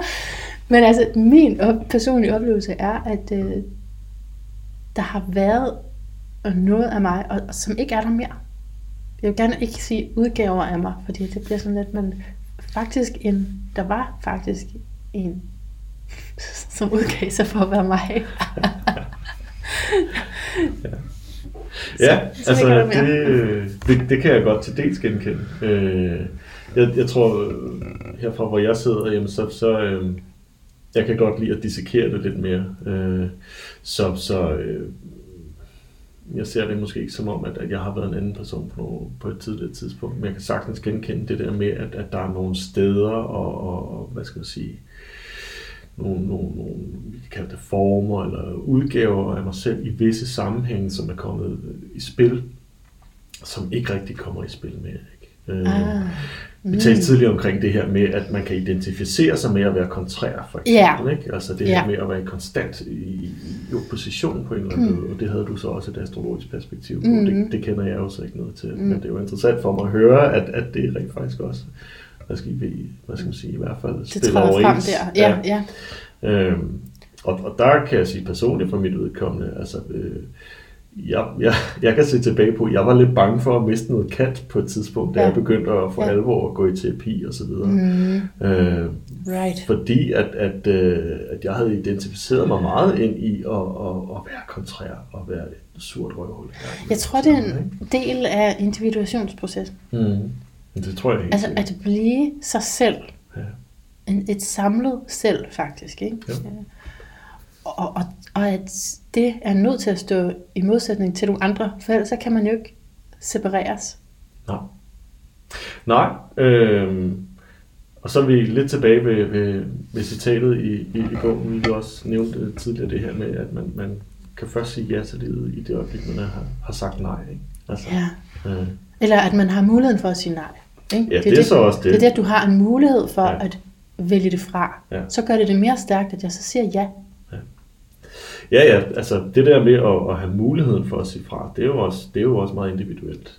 Det, altså, du kan jo have, altså, du har et medfødt temperament i mange henseender, og du har en masse potentiale for udfoldelse, men du kan jo også, også være, hvad skal man sige, rundet af nogle omstændigheder, som, som gør det ja. mere eller mindre øh, tilgængeligt. Ja, for fordi nu tænkte jeg på den fysiske død. Jeg tænkte, du kan gå ud foran den bus. Mm, Du har haft ja. tanken så mange gange, men du vælger Mm. ikke at gøre det. Så bliver livet det stærkere, fordi du har muligheden for at forlade det, men du har ret, det er jo også i overført betydning, Mm. at man har noget, man kan vælge Mm. Ja. at dø hen eller leve op. Ja.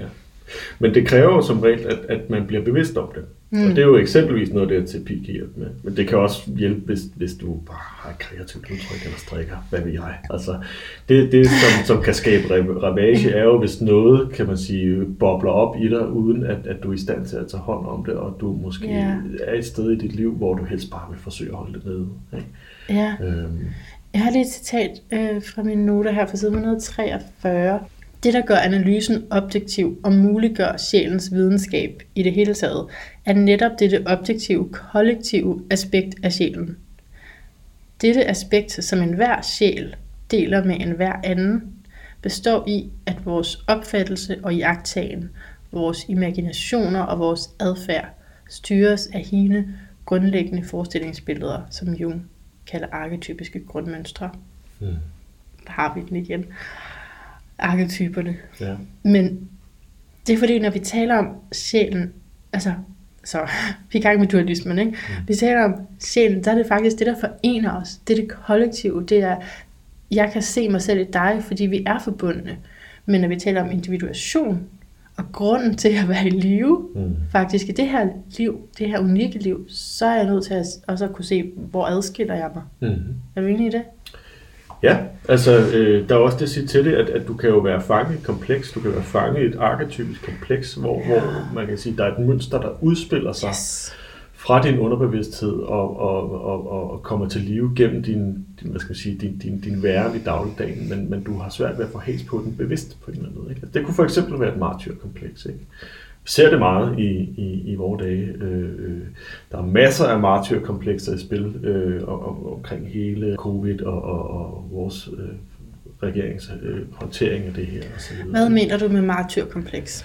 Et martyrkompleks er, altså hvis vi tager udgangspunkt i, at man kan være overtaget af en eller anden form for arketypisk energi, ikke? Jamen, Mhm. mm-hmm. så kunne det være, at du kan være overtaget af at, at være forblændet af, at hele tiden konsekvent skulle være drengen i, i kejserens nye klæder. Ikke? Altså at du identificerer dig ind i at, at være ham, der hele, eller hende, der hele tiden peger på, øh, jeg ser noget, I andre ikke ser. Ikke? Ah, Og den er enormt besnærende. Den er enormt besnærende for, for egoet at, kunne stille sig op på en skærm og sige, nu skal I bare høre her. I er alle sammen nogle forblændede for, og så videre. Ikke? Og, og, mm. og jeg sigter ikke til nogen specifikke i lige en nuværende politisk Nej, fordi det står Jeg kan- begge jeg kan- sider jeg jo kan- op, Ja, ja. og to sider. Jeg, jeg Ja. ser ret mange sider faktisk. Ikke? ja. Og, og, det er sådan, der kan man virkelig tale om, at man kan blive fanget ind i et eller andet form for energimønster, eller, eller arketypisk Ja. kompleks, ikke? hvor man, altså det bliver en programmering, du simpelthen kører, kører af. Og så er det jo ligegyldigt, hvor mange øh, skal sige, videnskabelige artikler eller pseudovidenskabelige artikler, der bliver spredt på Facebook. Det er jo sådan et stort øh, shit show, undskyld mit sprog. Ja, ikke? Men, øh, ja, ja. ja, men det arketypiske selvsving der, mener jeg, at vi alle sammen er bundet af. I en Mm. vis grad også astrologen her, især astrologen her. Mm. øh, fordi jeg fik faktisk lige en mail den anden dag, hvor sådan, og spurgte lidt ind til dem, altså, det må da være let, når nu du ved alt, hvad der kommer. Altså, det må da, altså, det må da være så fedt at være dig og sådan noget. Ikke? Når nu du, eller at være astrolog, ikke? når nu man ved, øh, nej. sådan, altså, man er, slipper ikke for det. nej. Man slipper ikke for selv at gå igennem det, så jeg kan bare se, at det sker. Jeg er bevidst om, det sker. Det er selvfølgelig et ret stort skridt også. Mm. Men jeg er stadigvæk altså, jeg har stadigvæk de her følelser. Og som fisk, der er et af temaerne i selve inkarnationen. Altså fordi der er noget i fisken, der virkelig gerne vil undgå alle former for konflikt. Vil Mhm. hellere gerne bare have, at vi alle sammen hænger sammen og har det godt. Ja.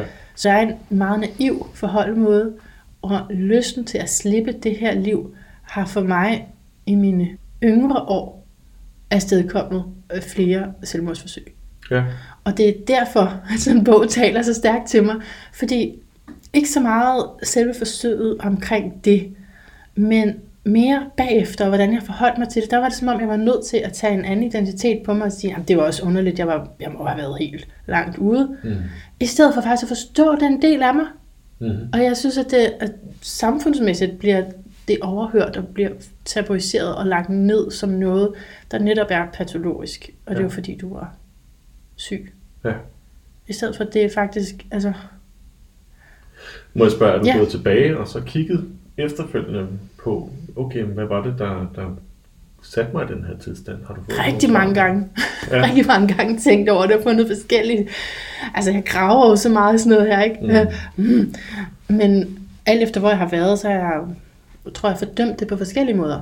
Okay, Jeg har bare fået en ny måde at fordømme det på. ja. Og det er det, jeg gerne vil gå op med. Ja. Det lyder meget sundt. Ikke? ja. Og, og jeg Ja. ja. føler, at den her bog, det er, endelig er der nogen, og det er jo sådan noget tid siden, han sagde det, men endelig hører jeg, at der faktisk er nogen, der hjælper mig i den her Ja. problemstilling, som livet er.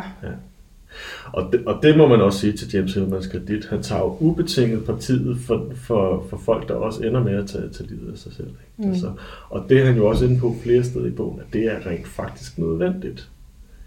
Også hvis du gerne vil lede et menneske hen til et sted, hvor vedkommende kan træffe et, et, hvad skal man sige, et indsigtsfuldt valg, også om at blive ved med at leve. Ikke?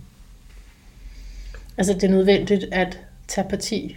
Eller nej. Det, det er nødvendigt at ubetinget Ja. tage sjælens parti mm. i hans perspektiv. Men det betyder så også at, at, at, hvad skal man sige, vi talte om tidligere det her med at, at ikke arbejde præventivt. Altså, Ja. En, en mere sådan, hvad skal vi sige, jordbund måde at beskrive det på, det er, at de fleste mennesker kan måske godt fornemme, hvis nogen taler til en på en måde, hvor de gerne vil have en hen et andet sted. Oh ikke? yes! Altså, Helt Ja. vildt! og det er jo forfærdeligt, især forfærdeligt at sidde over for en terapeut, der gerne vil det. Ikke? Ja. Altså, Ja. det, er, det, Ja. det, det, det er fandme lige til at blive deprimeret af. Ja. Så Ja, og der kommer alt for mange øh, scener i mit hoved, så jeg kan, Ja, slet ikke, okay. jeg kan slet ikke beskrive det. Kender jeg så godt, ikke bare fra mig selv, men også, hvor jeg har Mm. hørt fra andre sådan fagprofessionelle, øh, hvordan man kan tale.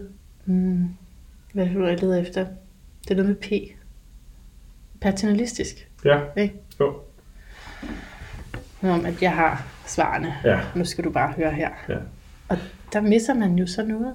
Det, det, det gør man i den grad. Altså, og det er jo, forstår mig ret, det er ligegyldigt, om vi taler om selvmord eller ej, men, ja. Men det er her mere øh, som et møde mellem mennesker. Ikke? Altså, og, og det har jo, mm, hvad kan man sige, det er jo også det, som, som for mig at se, som James, James Hillman foregriber den her bog. Ikke? Altså den her, jeg vil sige, debat, der er i dag om, om, omkring måden, vi har indrettet psykiatrien på. Så jeg er ikke en del af psykiatrien, men jeg kan høre fra, fra folk på anden hånd, som er involveret på forskellige måder, at, at det, er, det er et problem. Ikke? Altså, at, at det er folk, der oplever øh, både hvad skal jeg sige, folk, der er inde i psykiatrien, fordi de har nogle problem, problemer, men også folk, der arbejder i psykiatrien, at, at, at, at mm, der er for stor kasse ting. Ikke? Altså, Ja, der er ikke så meget- diagnosefixering på en Mm, måde. mm. De kan ikke rigtig arbejde uden for de rammer der, Nej. selvom det kunne måske være det, det kalder på.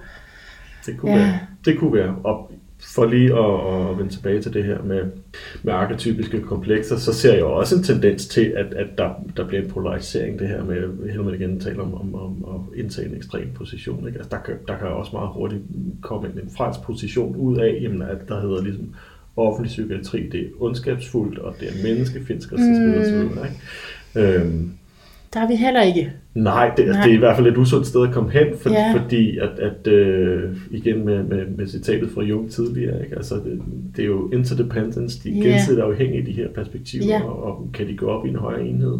Er der nogen, der kan hjælpes medicinsk til rent faktisk måske også at komme hen til en sjælelig sandhed? Det er der bestemt også en mulighed. Jeg genkender jo det i det hele taget, han siger med, at hvis der er en, der tager en ekstrem position, så må den anden jo også, så bliver den også yderligere gjort. Ikke? Ja, Så det er også sådan, det er en vægt i forhold til vægtbalancen. Så plæderer vi ligesom for noget andet end det, vi ser nu. Dermed ikke sagt, at medicin ikke er vigtigt og nødvendigt, præcis. men bare, at der også skal være et andet perspektiv. Især, synes jeg, for at dæmme op for ja, fordømmelse af et ord, tabuisering af et andet ord, øh, patologisering. Mm. Altså altså det, der gør, at vi bliver skamfulde og gemmer os, fordi det i sig selv er et problem. Altså, der er ikke bare et problem inde under skammen, men selve det, at det bliver gemt væk, Mm. det er problematiserende. Det gør alting værre. Det Ja. får folk til at gøre ting jo i mørket. Hvis det ikke Ja. ja. må være her, så gør det jo ting i mørket. Altså, James Hillman nævner ikke skam rigtigt i den her bog, men, men jeg mener, det er en meget, meget vigtig komponent, ikke? Jo. For, fordi skam har jo noget at gøre med ikke at blive mødt, ikke? Ja, Øh, Ja, det så har noget måske- at gøre med at, at blive forladt i en relation, ikke? Altså, og så er det skamfølelsen kommer, ikke? og ikke at blive set og fremmedgjort osv. osv., osv. Ikke? Og, og, og den er der jo, hvad skal man sige, desværre et risiko for øh, i enhver form for behandlersystem eller en behandlerrolle, også i, i individuel terapi. Øh, så måske taler han mest om det i forhold til, at han nævner ydmygelse. mm, Mm. Ja, selvfølgelig, der er et overlap der. Der er et overlap, ja. Men ellers så, ja. Øhm, lad os lige se her. Vi, vi er ved at læse et værk sammen. Øhm, og ud af det springer der så en række personlige referencer også. For eksempel så har du et Reddit-citat. Hvad, er det sådan en platform? Jeg slet Reddit er Ja. et socialt medie, Det er socialt medie, har okay. eksisteret i, i en overrække. Ja. Og der læste du noget Jeg læste noget. Øh, for lidt siden. Det er da ret sjovt. Det skal jeg prøve lige at finde, og så skal jeg læse det op. Øh, Jeg ved ikke, om du kan prøve at sige det på dansk. Bare for lige at lave et benspænd mere. øh, jeg tænkte en del på det igennem nogle dage, øh, og så havde jeg en anden tanke. Jeg fortalte mig selv noget i retning af, jeg slog mig selv ihjel i dag, lige i det her øjeblik. Nu er jeg en død person, og sådan kan jeg også leve. Lad mig se, hvad der sker efter det. Og efter det, så var der ikke rigtig noget, der gik mig på. Jeg var faktisk ret ligeglad. Det er ret svært at beskrive den her følelse. Det er som om alting mistede sin betydning. Så nogen vil sige, tjek, han mistede ikke sit liv. Sådan. Ja. Tjek. Tjek. Og, og, og herfra, hvor jeg sidder, der ser jeg også tjek. Men jeg ser også en milepæl på en, på en længere proces. Jeg ser en milepæl omkring det her, med, apropos det her med at kunne sige nej, før man siger ja til, før man siger ja til livet. Og der kommer et eksistentielt perspektiv ind her, fordi vedkommende bringer meningsløsheden i spil. Ikke? Altså, han skriver her, nu, nu citerer jeg det på det engelske, ikke? I just don't care, it's really hard to tell that feeling as if everything lost meaning. Men det er altså et menneske, som har på en eller anden led i sin liv været i stand til at tage en, en beslutning, øh, kognitivt lyder det til, men, men sikkert også været i en emotionel tilstand, hvor vedkommende så har kunne træde ud af selvmordsimpulsen og sagt, hvad hvis jeg prøver at leve som om jeg var død, og ingenting har en betydning mere? Og det er der, jeg ikke kan sige tjek jo. Nej, og det er også okay. Jo, Altså, altså, det, er, det er meget specielt det her, men det, som jeg synes er så fascinerende, er jo, at, at, at vedkommende øh, på en eller anden led følger en forskrift for, for den metaforiske dødsproces, og Ja. herfra skal til at begynde mm. i, på et nyt stadie af sit liv, hvor vedkommende selv tager ansvar for at skabe mening. Og det er pissesvært, fordi det er pisse angstprovokerende. Men det er et nødvendigt stadie i en vis modningsproces. Det er ikke alle, der når der til. Det er ikke alle, der skal derhen. Men her er et menneske, som mm. på en eller anden led er nået derhen i sin tilværelse. Ja, du kan sammenligne det med en dødsmeditation, hvor du forestiller dig, altså du slipper alle tilknytninger. Mm. Men stadigvæk, da jeg læste det der med, at nu er jeg bare ligeglad. Alt har mistet sin betydning. Det Ja. lyder for mig som en regulær depression, hvor du ikke kan smage forskel på maden. Det er klart. Altså, det her, der er kun det her citat, der står i Nej, nej, nej, nej. Det var også bare ja, det var en eksemplificering af, Ja, hvordan man kan arbejde med det. Sådan vil du kunne arbejde med det. Ja. Men du kan også sagtens øh, sidde over for den her person, og så finde ud af, at vedkommende har dissocieret fuldstændig fra sit følelse. ja, det var det. Det var det, Det jeg er, tænkte. det er også en sandsynlig mulighed. Jo, men det, altså sådan noget foregår der også inde i mig, fordi selvom jeg ikke er suicidal længere, så har jeg stadigvæk øh, altså en overvejning i forhold til, gider jeg, gider jeg det her liv? Mm-hmm. Altså, det er sådan at tage inkarnationen virkelig på sig, Ja. når man bliver ved med sådan, og så er vi over i det symbolske, når jeg bliver ved med ikke at føle, at jeg kan udfolde mit potentiale. Jeg kan ikke ordentligt være her. Jeg kan ikke virkelig få lov til at gøre det, som jeg er kommet for at gøre. Men, men altså, skal vi så ikke bare sige, at vi ses senere, og så smutter jeg? Mm. Ikke? Det, det er sådan noget, det øh, vibrerer hele tiden ind i mig. Ja, ja, og, og, og så kan man sige, jamen så vil det måske være interessant at, at, at gå ind i den impuls og sige, vi ses. Nå, hvor, hvor ses vi så henne? Jamen, når I dør, når I andre dør. Det er, det er jeg med på. Det er så et perspektiv. Et andet perspektiv kunne også være, at impulsen er, hvad impulsen er, men det udtryk, den får, det kan antage mange facetter, som ikke nødvendigvis behøver at ende i den biologiske død. Ikke? Der er mange måder at, at dø på. Det kan også bare være, at man dør fra den, man er i kraft af sit arbejde, ved at sige, nu Ja. skal jeg altså lige trække stikket her. Mm, Og så er der noget andet på spil om et par år. ja. ja. Ja, Og, og det er jo også noget af det, som, som Hedman er inde på øh, i løbet af bogen. Altså også noget, vi har, har talt om tidligere, om det her med, med, med hvad skal jeg sige, dødsprocessen som en eller anden form for metafor, at vi kan have mange dødsprocesser igennem en tilværelse. Som et udtryk for, at noget i os har brug for at modnes. Det med, at, at, at noget i os dør, jeg vil sige, altså, ud fra mit temperament, jeg vil nok også udlægge det som om, at jamen, noget kan, kan opløses, og så kan det integreres igen. Ikke? Altså, det, det er sjældent, vi kan fraspalte noget fra, fra vores person fuldstændig. Hmm. Medmindre vi taler om, om vi måske forløser et traume. Eller Mm, andet, det er jo der, vi Altså, taler om sjælelig forvandling, Mm. mm. og det er udtryk, som også taler rigtig meget til mig, fordi det er jo netop, hvis vi så ikke tager billetten, Mm. mm. jamen så, ja, så tager vi adgangsbilletten, eller så tager vi den sjælelige forvandling i stedet for. Det vil Mm. sige, at jeg er ikke død, men der er noget, som radikalt må ændre sig. Så ja, det kan vi måske få længere over, om, om der er noget, der reelt har sluppet, eller om det bare, altså, om jeg bare ikke har set, at det er det samme i en ny udgave. Men i hvert fald, så ligger der et kald på transformation. Ja. Og jeg mener også, at Hillman øh, et andet sted beskriver, at, at, at tilværelsen øh, i, i mange tilfælde er lige et, et godt stykke op i oven, og så på et tidspunkt, så begynder den at antage mere, en mere cirkulær form. Ikke? Og det vil jeg tolke som om, jamen på et eller andet tidspunkt, så vil nogen af os blive bevidste om, hvad det er for nogle mønstre, vi, vi er grebet af, og hvad er for nogle programmeringer, vi måske har behov for at gøre op med, og så, så vil det blive sådan en cirkulær proces. Vi møder som rigtig samme ting mange gange, øh, og måske har vi lige fået skrabet nogle lag af, men, men, men det er det samme eksempelvis kompleks, vi kan arbejde med. Åh, nu rører jeg lige derhen igen, og så nu indtog jeg lige den rolle der. Ikke? Øh, Jo, helt klart, at det gentager sig. Mm. Oh yes. ja. Ja. Øh, jeg sidder lige og skimmer ned over dine noter her. Du er jo stenbuk, så du har flere noter end mig. og ja, du har nævnt et par gange øh, terapeutens ansvar for aldrig at arbejde præventivt. Mm. Og så talte vi om den her yderliggørelse, altså når medicinen er derude, jamen så må, måske vi kunne kalde det psykologien, så indtage en, ja, en, en vogter for noget andet i mennesket. Ikke? Mm. Men som jeg også læser på et tidspunkt, så er det jo også en vild position, fordi du kommer så tæt på et andet menneske. Jeg går også i terapi, og det, det kan jeg genkende det, jeg læste der, at han er jo faktisk, han er jo den, der ved mit inderste liv. Han ved ikke min yndlingsfarve, han ved ikke, hvad jeg sådan på den måde laver hver dag eller noget, men han kender jo min inderste tanker. Mm.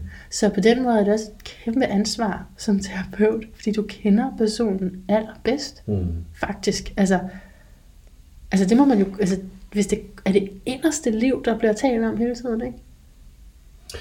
Ja, det kan det jo være i nogle tilfælde. Øh, det, det kommer jo helt an på, hvad det er for en klient, man sidder overfor. Ikke? Men, men du har jo ret, altså der er jo, det terapeutiske rum skal for mig at se være et rum, hvor, hvor alt kan bringes i spil. Ikke? Ja. Øh, I hvert fald, hvis, hvis klienten skal have, skal have mest muligt ud af det. Ikke? Altså, jeg mærker i hvert fald- instrumentalisere sådan en terapeutisk proces der. Ikke? Men, Men, nej, men jeg tænkte netop, at det er, altså, nej, fordi han taler netop om, at det ikke er instru- instrumentuelt. Hvad, sagde du? Instrumentelt. Ja. Ja. Fordi øh, han, han siger, at terapeuten i modsætning til en læge har ikke noget forsvarsværk. Lægen har måske en øh, fagfinding, eller nu er det bare husket, hvad han siger, men Mm. der er ligesom, hvis der bliver begået en fejl, så er der et apparat, der går i gang, Ja, hvor at, at terapeuten, der er det jo en personlig ting, at man bruger sig selv. det er rigtigt. Ja. Det er det, han skriver på et tidspunkt. Ja, ikke også? Jo. Øh, han skriver, heldigvis var jeg ved at sige, ikke at det er terapeutens ansvar, hvis en anden, Nej, anden menneske det gør han ikke. Selvmord. Men, men der er lige, rigtigt. man kan mærke Nå, vigtigheden Ja, her, ikke? Det er rigtigt. Det ligger i luften. Præcis. Han, han, han, han understreger, at, at i det øjeblik, man også ligesom har en fod indenfor hos klienten, Ja. samtidig med en fod udenfor, mm-hmm. jamen, jamen, så er du bundet til det her menneske. Det er det, der sker, Ja. når, vi, når vi går øh, i, i sådan en form for sjælelig dialog. Ikke? Ja. Så, så så det kan ikke undgå at påvirke dig som terapeut. Altså, øh, I hvert fald ikke, hvis du har gjort dit hjemmearbejde og selv ligesom har, har været i kontakt med, med alt dit stof og arbejdet det igennem osv. Ikke? Og det er måske derfor, hvis vi skal også vise dem respekt og forståelse, som meget hurtigt siger, okay, hun er suicidal, lad mig ringe til nogle andre. Det er jo også for, at øh, de, jeg vil ikke stå med det, altså Ja, ja, at du tager dit eget liv, og jeg vil ikke have den information, og så at jeg handlede på ja. det. Så det kan man godt forstå.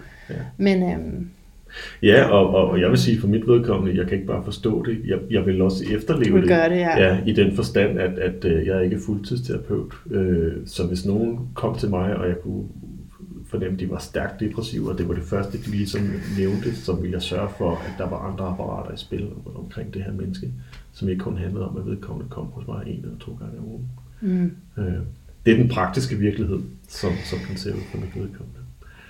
Øh, men jeg har også haft folk i, i, i terapi, som samtidig har været øh, inde i psykiatri, og som har insisteret mm. Mm. på at komme hos mig, netop mm. Mm. fordi, at, at det, det gav noget andet. det Mm. tilbragte en eller anden form for, for dimension i, i, i deres proces, Ja. om du vil, Ja, ja. som var nødvendig for dem. Ikke? Selvom det normalt ikke anbefales, at man, man kører i flere spor. Men, mm-hmm. men det har altså virket for dem. Mm. Ja, men altså der, der synes jeg jo så bare, at man kan bruge så lang tid på det her schema. Er du nu? Hvor tæt er du på? Hvor mange tanker, hvor ofte tænker du på død? Hvad, altså, jeg kan ikke engang huske spørgsmålene, men der er jo sådan nogle skemaer faktisk, Mm. som du kan afgøre det ud fra, om du skal sætte noget i gang. Og det synes jeg... Okay, men det er jo også fra, fra min perspektiv, jeg ved godt, så kan man være mere sindslidende, end jeg er. Mm. Og, øh, øhm, men ja, jeg vil godt i det hele taget stille spørgsmålstegn ved, om det er der, vi skal starte med at netop forhindre dig i at gøre det. Mm. Fordi selve alle de der spørgsmål kan jo også få dig til at tænke, nej, det godt, jeg skulle have taget nogle flere, skal jeg tænke lidt mere på det? Skal, al- altså, er der ikke nogle andre spørgsmål, man skal stille, i stedet for at interessere sig så meget for det der fysiske, om du forlader det fysiske liv? Hvad med, hvordan du har det? Altså, hvordan får vi det? Hvordan gør du det, som du er ment til at gøre her? Mm. Hvad med at spotlighte det frem for, for det kan faktisk ret lang tid, det kan tage flere udredninger, der med at finde ud af, hvor tæt er du på. Altså, jeg synes også, det er opstillet. Og hvis jeg skal finde ud af, hvor tæt du er på at begå selvmord, det er jo slet ikke sikkert, at du ved det, at du har besluttet det, og det kan påvirke dig, at jeg stiller de spørgsmål. Mm. Fordi det, det, du bliver sådan, når jeg, jeg er syg. Ja. Ja. Det her, det, øvrigt, det har de alle sammen spurgt mig om. Nu bliver jeg mindet mig om, om det igen. Mm-hmm. Ja. Så, så var det også din oplevelse, at der jo gik meget, meget lang tid, før du rent faktisk kom, fik lov, om man vil, til at, at, at tale om noget, som betød noget for dig? Ja, det, altså, det gjorde jeg aldrig inde i, altså dengang der. Det var vi jo tilbage til nogle fjerne teenageår, ikke? Mm.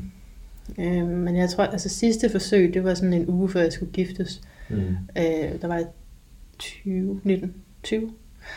Øhm, det kom aldrig til det. Altså, der blev ikke sat noget i gang ud for det.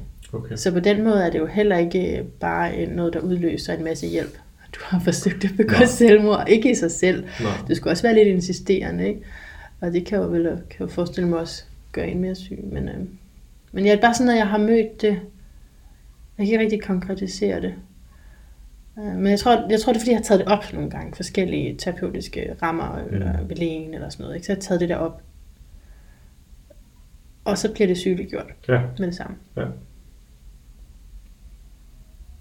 Ja, altså øh, det man måske også kan sige ud fra sådan et øh, rent rationelt perspektiv, det er også, at vi skal sørge for at holde vedkommende i live, sådan, så vi kan arbejde med vedkommende. Ikke? Øh, Jo, men er Det- det et mål i sig selv? Hvad hvis, altså, så det, det er det, vi taler det, om er nu. jo, det er jo det, som er Helmans pointe. Er det her, ikke, så- hvis sjælen virkelig vil det. Mm. men skal vi så ikke respektere det, og så sige, mere, altså, det er jo dejligt, du kommer her, altså, får vi det bedste ud af den tid, du er her, eller, Mm. og det, ved det der venlige, gode, hjertelige møde, kan jo gøre noget. Du med den måde, du er på, kan jo give mig lyst til at leve. Nå, der er findes gode mennesker, som ikke bliver bange for mig, som ikke sætter mig i bås. Mm.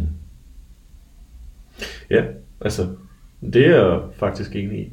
Det som, som, som jeg ser, som kan være udfordringen ved, ved øh, hvis man udelukkende tager udgangspunkt i, i, i Hillmans skrift her, jamen, ja. og udelukkende anlægger det sjældne perspektiv, jamen, så, så kan man også komme til at afskære sig fra nogle, igen, med, hvad angår balance, nogle mere rationelle perspektiver. Der er blandt andet noget omkring, hvis du trapper ind i, en, i nogle forskellige former for antidepressiv medicin, så øges selvmordsrisikoen. Øh, rent statistisk i hvert fald, kan man sige. Ikke? Skriver han det, siger du? Nej, det skriver Nej, han nej, ikke, men, okay. men, men det er der jo noget medicin, der gør, kan man sige. At okay. Du skal være ops på det, og så videre. Mm. Og, og kan sige, der synes jeg, at man skal strække lidt langt for at begynde at, putte nogle sjælige perspektiver ned over det. Hvis Ja. man bevisligt ved, at der er noget medicin, som du skal være ops på, rent faktisk kan øge risikoen for selvmord, så bliver selvmord lige pludselig en, en meget praktisk ting, om du vil. Ikke? Ja, Øhm, det samme om, omkring det her med, en ting er hvad skal man sige, det empatiske møde med et menneske, som, som forstår dig osv. Noget andet er også, at du kan være meget, meget ramt af skam, talte vi. Det kan også mm. være traumatisk. Ikke? Altså, mm. Du kan simpelthen være så ramt af PTSD for eksempel, at, mm. at, at, at det er så overvældende, det er så stressende, det er så smertefuldt, du er bare væk fra det. Ikke?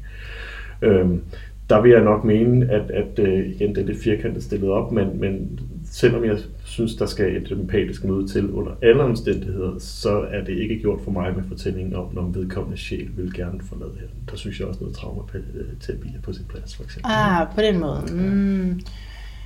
Ja, ja, så fordi, hmm, ja.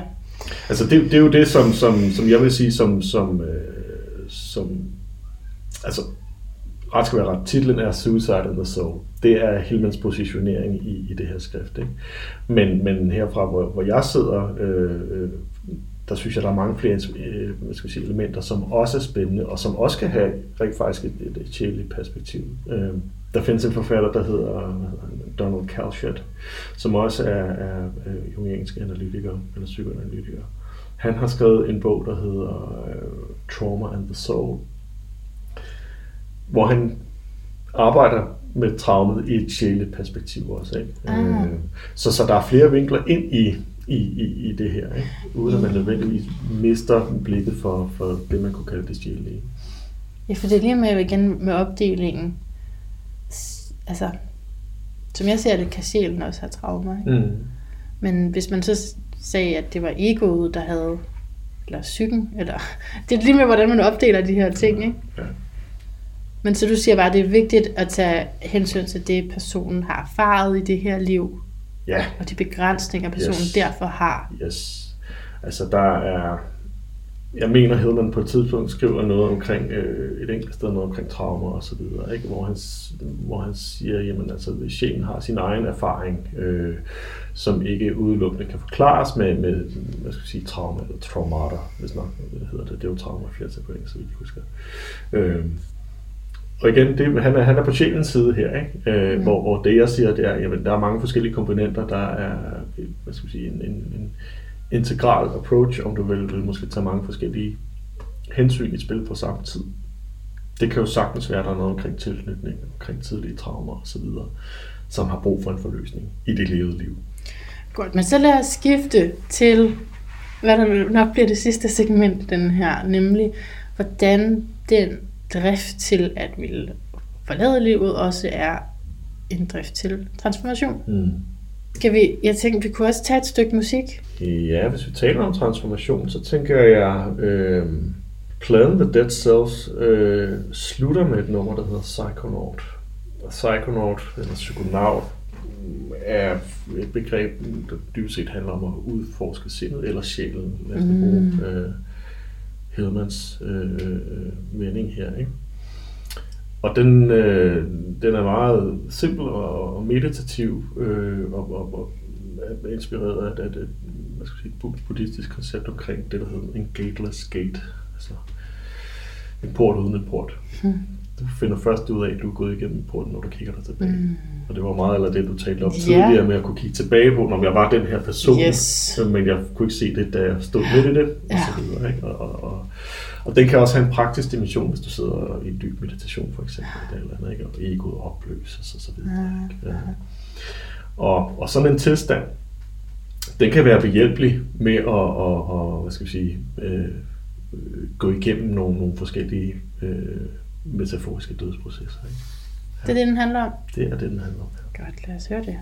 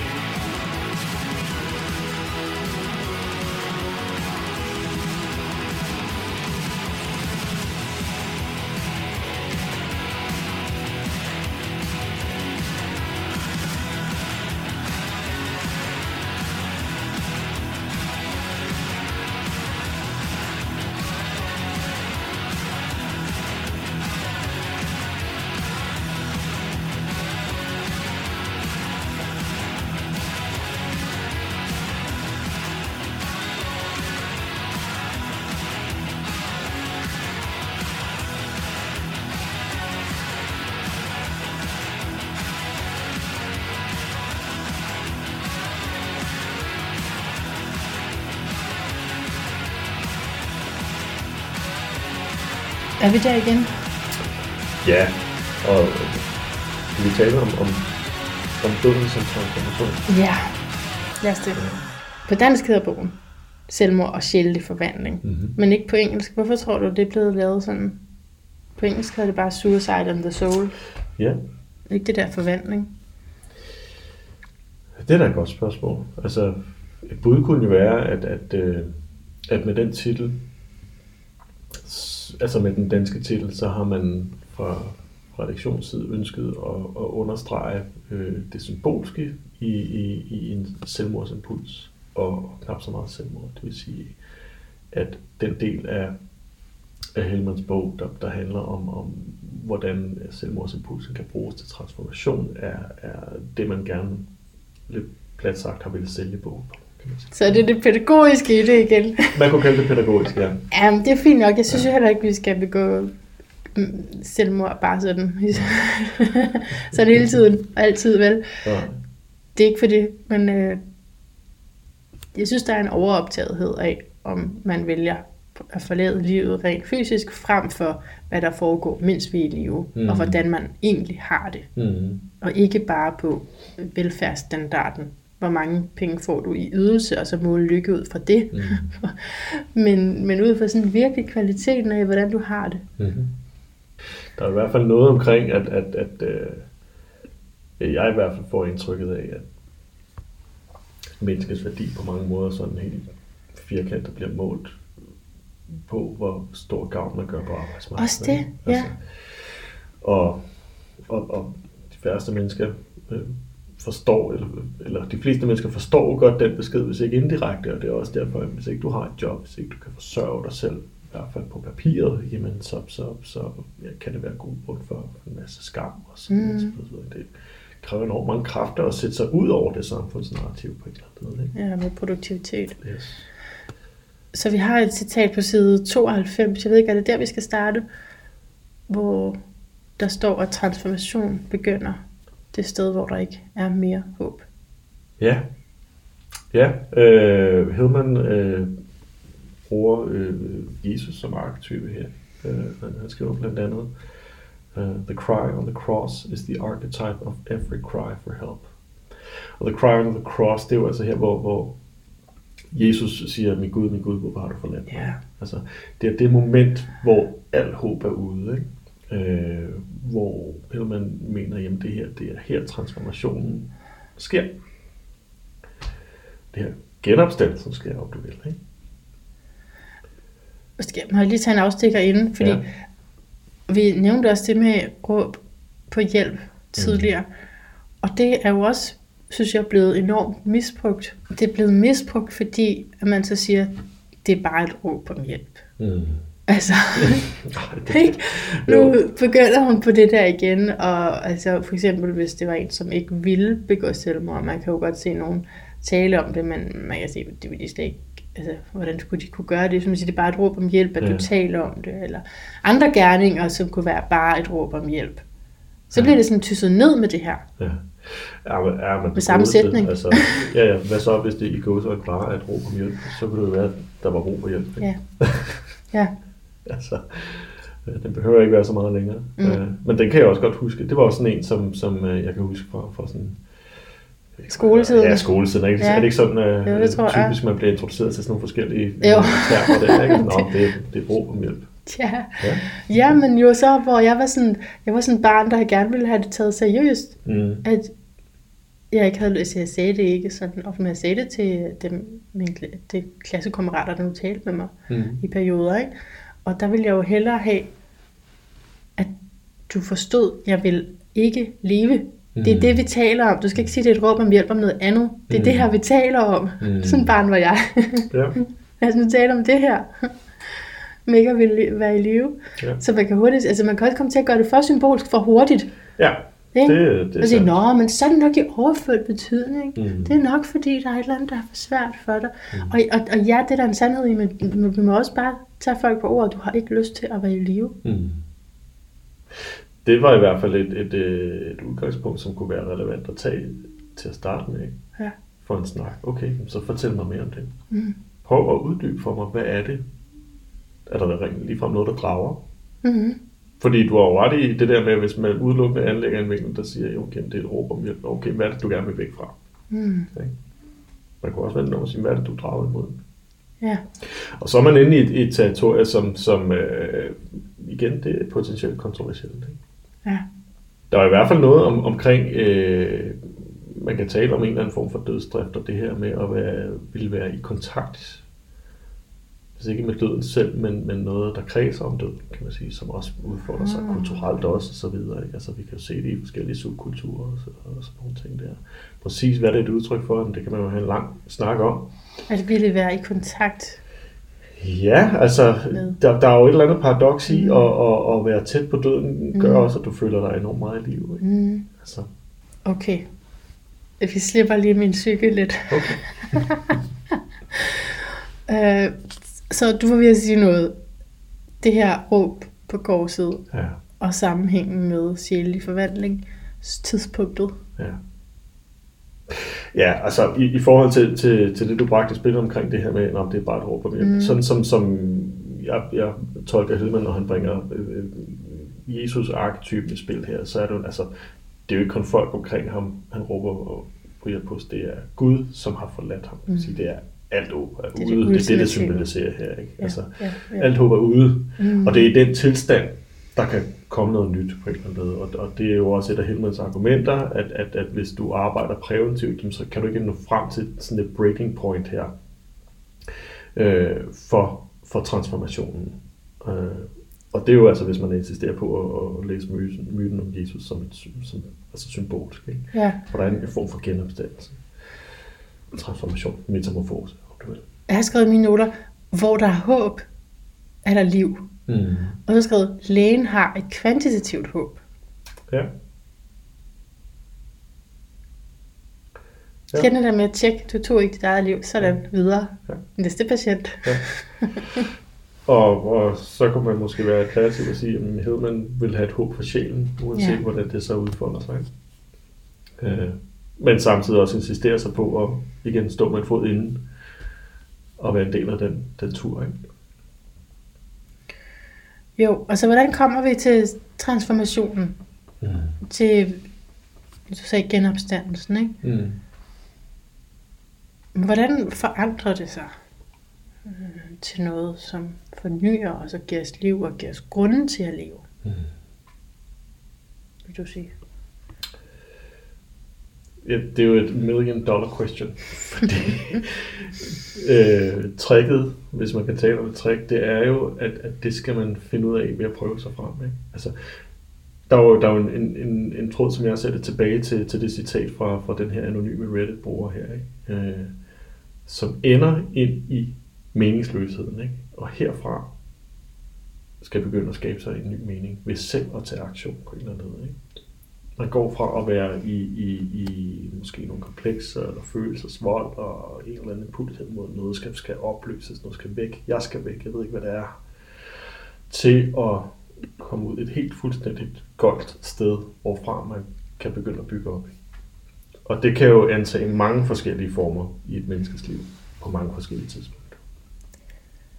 Der er virkelig mange yndlingscitater i den her bog. Mm. Et af dem er på side 169, hvor der står, problemer kan løses, mysterier kun erfares. Ja. Ja, det er godt. Ja, ikke? Det er meget, meget godt. Ja. For det, det er, der er noget mystisk i det, hvis, for ellers ville det bare være et problem. Mm. Okay, du vil ikke leve, nå, men nu lever du. Solved, eller sådan. Men, men hvis det er mere i, vi kommer ind i det, tilgår det som et mysterie, hvor vi mm, ja, med gådefuldt går ind i det, Mm.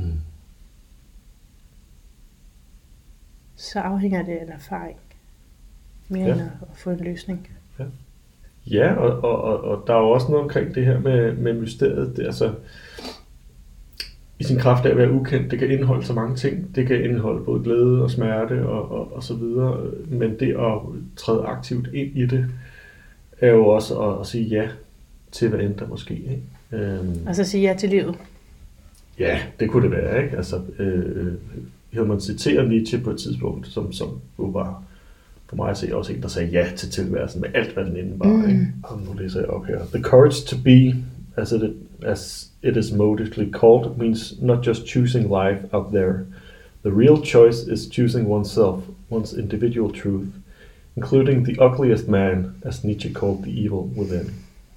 To continue life, knowing what a horror one is, takes indeed courage. And not a few suicides may arise from an overwhelming experience of one's own evil, an insight coming more readily to the creatively gifted, the psychologically sensitive, and the schizoid. Then who is the coward and who cast the first stone? The rest of us brutish men who go about dulled to our own shadows. Så er vi inde i noget på, på tæt stof her. Ja, ikke? der er også noget, du skal oversætte for mig. Ja. Øh, hvad var det sidste der? Øh, Dolst? øh, Hvad, hvad, hvad? The rest of us brutish men who go about dulled to our own shadows. Altså dulled- bundet, eller? Ja, dulled, som, som vi, vi ikke er sensitive ind i dem, kan man sige. Vi er ja, sanseløse om, om, omkring øh, vores skygger. Mm. Ja, så, så, så der, det taler også ind i noget omkring det her koncept med skyggearbejde, ikke? og noget omkring ondskaben indeni. Ikke? Øhm, det, er jo, det er jo sådan en, en, det er jo en vej, som nogen betræder ved at, at begynde at gå i proces med noget stof, hvor man samtidig også begynder at anerkende sin kapacitet for eksempelvis at gøre ondt på andre mennesker. Øh, vide, hvad det er, man indeholder, som ikke bare et, et menneske, øh, måske med et humanistisk udsyn, men også som et biologisk væsen, som rent faktisk har nogle behov og har en grådighed, der muligvis bør tøjles. Øh, og det er jo altså, det er hårdt arbejde. Det kan være enormt voldsomt og skamfuldt og alt muligt andet, men, men det er også en, en intens modningsproces, og det er noget af det, som man kan kalde skyggearbejde. Og Det, det kan jo være en, en, en, hvad skal man sige, et resultat af, at man er nået til et sted, hvor det føles som om, jeg har ikke lyst til at være her mere. Fuldstændig. Og to, tre, fire år senere, så står du, som du beskrev tidligere, og kigger tilbage og siger, Nå ja, jeg var en udgave af mig selv, jeg troede, jeg skulle være, mm. men det var ikke der, jeg skulle hen. Nu kender jeg min kapacitet for at gøre sådan og sådan og sådan, og for at Mm. agere sådan og sådan blandt andre mennesker. Men jeg har indsigten og integreret den indsigt omkring min kapacitet for at gøre sådan og sådan, og jeg vælger at gøre sådan og sådan og sådan, for det er det, jeg mener er det rigtige. Jeg blev virkelig ramt, når du læser det op. Mm. På en følelse af, at det kunne være faktisk være det, der udløser den største dødstrang. At finde ud af, at jeg er forfærdelig. Ja. Også. Ja, altså der er jo, i, i, det er jo faktisk det, der, der, der peges på her, ikke? Altså at, at indsigten omkring, åh, det indeholder jeg også som mm. menneske, ikke? Mm. Sådan havde jeg ikke troet om mig selv. Mm. Altså, jeg er jo, der er måske nogen, der har et narrativ, men jeg har vokset op med at være den her gode eller pige eller gode dreng, som altid gør det godt og så videre. Jeg må måske lige hjælpe, eller hvad det nu kan være. Og ikke har haft, hvad skal vi sige, øje for, for, for sin skygge, det vil sige, at der måske er kommet ud som passiv aggressivitet, eller manipulation, øh, eller at vende et, et, et, et ubevidst blindt øje til en, en masse lidelse et helt andet sted, men måske har præsenteret sig både over for sig selv og sin omverden Ja. ja. som et meget altruistisk Ja, menneske. det er identiteten, ikke? Og ja. Ja. apropos det med, at jeg har haft en, en oplevelse, for mig har det været med selvmordsforsøg, men det kunne også have været andre out there oplevelser, og så bagefter ikke at ville slå sig hardcore ud med det, mm. men Mhm. sige, øh, nej nej, det var, ja, ja, et eller andet forklaring, hvad man nu kan finde på. Ikke? Mm. For eksempel at bare det at sige, at det var en tid, hvor jeg var depressiv, det synes jeg også, det er på en måde at disowne det, og sige, jamen, altså, det er ikke noget, jeg kan relatere til nu. Nu er jeg det her. Mm. Og, og, og ideen her med vores samtale er også at integrere det. Ikke? Mm. Og sige, jamen, sådan kan jeg også være. Jeg kan også ikke have lyst til at leve. Og det er faktisk en, en del af min livserfaring, det er også at have lyst til ikke at være her. Lige nu, det kan ændre sig, men sådan er det også. Mm. Og, og så kan det så blive til det der, hvis jeg lever for ubevidst, og, ja. Og hvad der foregår i mine dybder. Ja. Sådan må jeg sige det på. Ja, for, fordi altså, der ligger jo, øh, øh, det, det er både banalt og det er et paradoks omkring det her med, jamen hvis vi prøver at, at vende os væk fra noget inden i os, jamen, så, så, så kan det tage ejerskab over Ja. os. Ikke? Også en, en impuls mod, hvad skal man sige, en eller anden form for, for selvmord eller dødsdrift eller et eller andet. Ikke? Det kan Altså, forværre det, og det kan også øh, gøre fordømmelsen, gør jo også noget. Ja, præcis. Så jeg talte om skam, der ville gøre med fordømmelsen, gør jo også noget for, hvordan du møder andre mennesker, og ikke have det der blik for, at alt, hvad du møder i andre, peger tilbage på dig også, ikke? Noget, du også kan finde i dig selv. Netop. Og det er jo også noget, man kan se, at, at, at øh, altså, så vidt jeg ved i hvert fald, så, så viser statistikker, at, at, at hvis folk har, har depressive tendenser, så er, det, så er det noget, som statistisk set vil aftage med alderen, så vil det blive knap så voldsomt, og det kan man jo sådan give forskellige forklaringer på. Men en af forklaringerne kunne være, at menneske i løbet af sin, sit, sit liv begynder at opnå en større og større selvaccept, mm. og dermed bliver det knap så problematisk, så er der ikke så meget for at, at, at bruge et billede, at der er så ikke så mange energier, der står banker mod hinanden inde i et system, men nu er det mere sådan, okay, det nu er jeg lige inde i sådan en periode. Så altså. det ville jo være meget typisk, at lige der til sidst af ens liv, så begynder man at acceptere, at man er her, så skal man til at dø. Ja, så skal man faktisk rigtig til at dø. Ja. Men, men det, er jo, det er jo det, altså, så det er Hillman også inde på, ikke? Altså, han, han, øh, han nævner Plato og så videre, jamen, altså, at, at øh, i hvert fald hvad skal vi sige, filosofien er på mange måder en forberedelse på døden. Ikke? Ja. Altså, øh, så, så, Det er ja. derfor, det her det handler om det eksistentielle, Mm. som også det filosofien tager op. Ja. Ikke? Altså, hvorfor? Skal vi, hvordan lever man et godt liv? Og Mm. hvad gør det værd at leve? Du kan finde mange traditioner, der, der, der udlægger livet som en forberedelse på at dø. Ikke? Øh, så. Ja, men, og det er livet jo også. Så en lille smule tilbage til, til værket her. Øhm, jeg har i hvert fald lige sådan to ting mere, så kan du lige kigge, hvor meget du har mere. Mhm. Øh, en, en ting, jeg lige ville sige, var, at øh, Freud og Jung var selv læger. Jo, man kan måske sige, at, at, at det er vel også det, der gør, at, at, at øh, i hvert fald, man kan sige, Jung øh, øh, øh, står med, med, med en fod i hver lejr, øh, og, og, og kan holde de her to standpunkter her, ikke? Som, som vi har talt om, som, som Hillman ligesom øh, spænder sig med som en, en tråd igennem bogen her. Ikke? Ja, de finder det. Så, Ja. Hvad det, du sagde? Nej, jeg, nej, jeg hørte ikke lige, hvad du sagde. Undskyld. Hvad, lige, du sagde et eller andet spinder. Hvad sagde du? Jeg spænder en tråd. Ja. Altså, han spænder sådan en, en tråd igennem bogen omkring de her øh, polariteter på Ja. en eller anden led. Ikke? Altså Mm. det medicinske perspektiv og det sjælelige perspektiv. Ikke? Øh, Ja, så, så står der i James, Himmel, James Hillmans bog her, begge støtte derved på mening og betydning og fandt sjælen, hvor man mindst havde ventet den. Mm. Hos de syge og forrygte. Men selvom man også der fandt den, må man spørge sig selv, om sjælen og dens lidelse derfor altid skal være et medicinsk speciale. Ja, det er et godt spørgsmål. Mm. Og, og min meget korte svar er nej. Mm. Fordi, jamen altså, det, det sjælelige er jo overalt, Mm. øh, uanset hvor, hvor, hvor specifikt man bliver i, i, hvad skal man sige, hvad man nu end tror på. Øh, jeg, jeg anser mig selv for et, for et meget rationelt menneske, men, men, men min forståelse af det sjælelige har jo, har jo også at gøre med, med, med det, vi resonerer med følelsesmæssigt. Ikke? Altså, øh, og det kan ikke nytte noget, at, at vi, vi pakker det væk. Det er i kontekst af, at han siger, at verden har mistet sin sjæl, Mm, og psyken er faret vild i den. mm, Ikke? Og så opsøger man lægerne, ikke? og de kan godt finde sjælen. Ja. Men er det så kun der, den hører til? Ikke? Mm. Nej, altså jeg vil jo mene, at, det er en af de sidste instanser. Det er jo fedt, at, at det kan lade sig gøre i en, Mhm. i en, i en behandlingssammenhæng, at man Mhm. så også kan, kan støde på det, hvis man altså har blik for det, øh, jævnfør Hillman.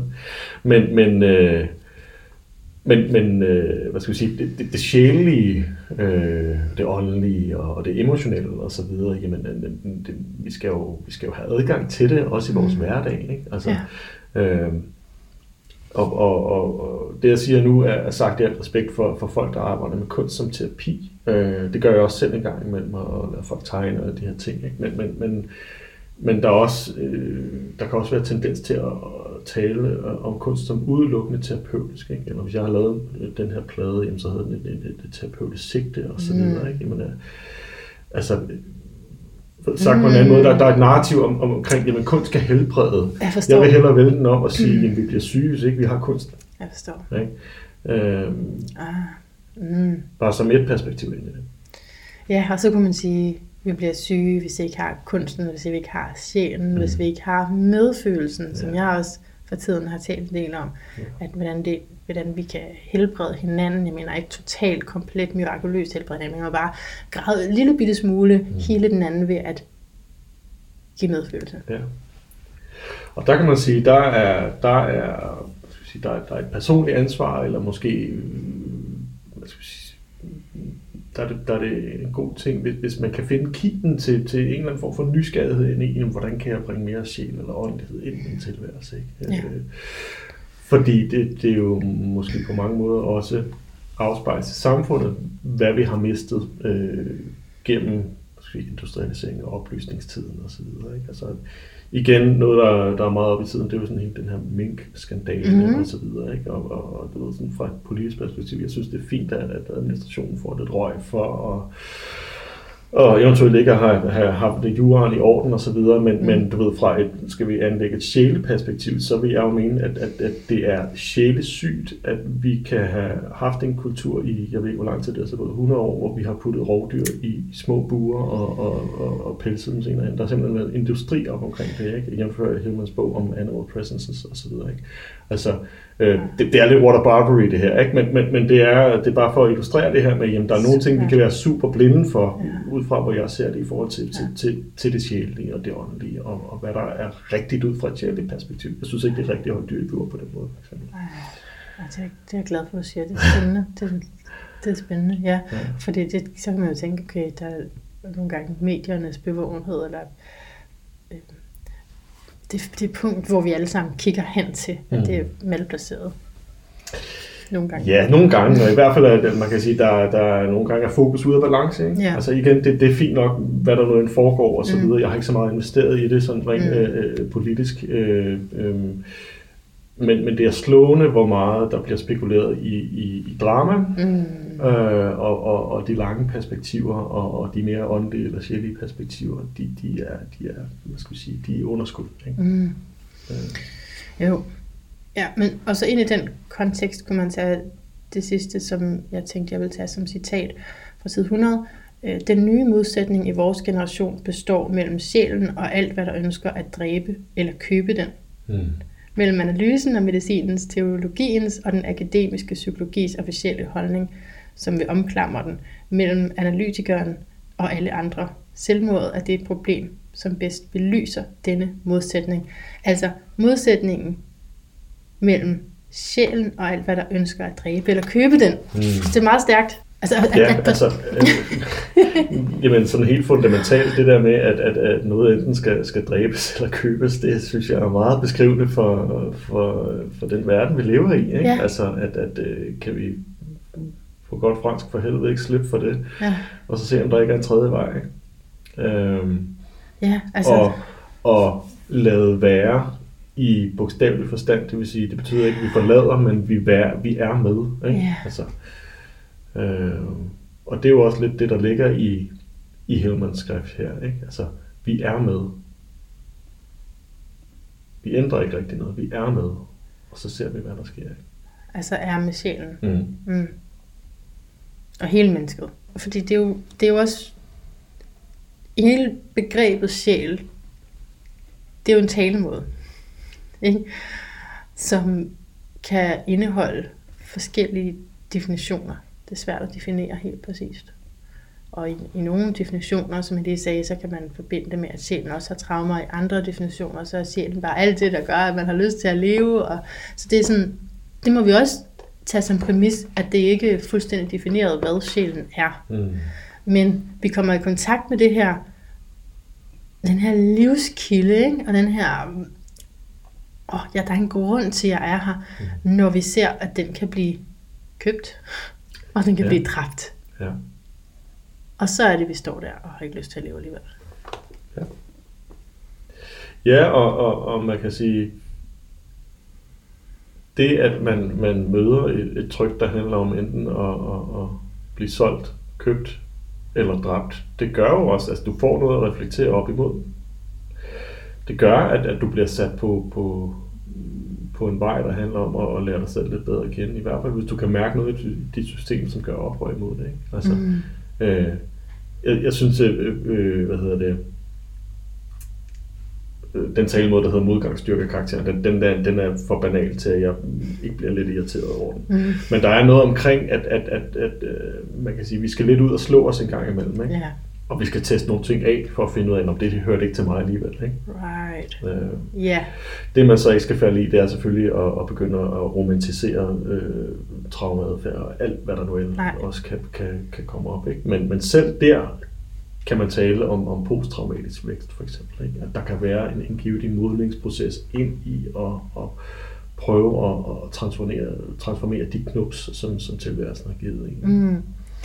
Ja, så jeg hæfter mig, det du siger med, at det må stå op imod noget, så det her, det her øjeblik, hvor jeg opdager, at min sjæl er blevet købt. Jeg har givet Mm. afkald på alt det, jeg egentlig ville. Mm. Mm. Og det er ikke fordi, jeg måske har, har vidst hele mit liv, at det var det, jeg ville, men det kan, altså, der er bare en indre, dyb impuls i mig, som vil noget andet, men jeg er blevet købt. Jeg er blevet sat i de her fysiske omstændigheder, der gør, at jeg ikke kan rokke mig. Mm. Eller at der er nogen decideret, som har jaget det ud af mig. Mm. Jeg har levet et helt liv på sociale normer, Mm. og har ikke fået lov til at ordentligt være mig selv. Det er vel der så, at der kan ske noget. Ja, ja altså, øh, du kan jo, kan jo tage den ud i, i, hvad der kan, ud fra et vist pers- perspektiv, betragtes som en ekstrem, ikke? Og, og, og begynde at, at følge mystikerne og så videre, ikke? Altså, en af de nyere, det er jo sådan en figur som, som Aleister Crowley og så videre, ikke? Altså, som, som på daværende tidspunkt var meget kontroversiel figur. I dag ved jeg ikke, hvor kontroversielt det egentlig er, hvis man begynder at dykke lidt ned i det. Jeg har men, hørt, han skulle rimelig vanvittig.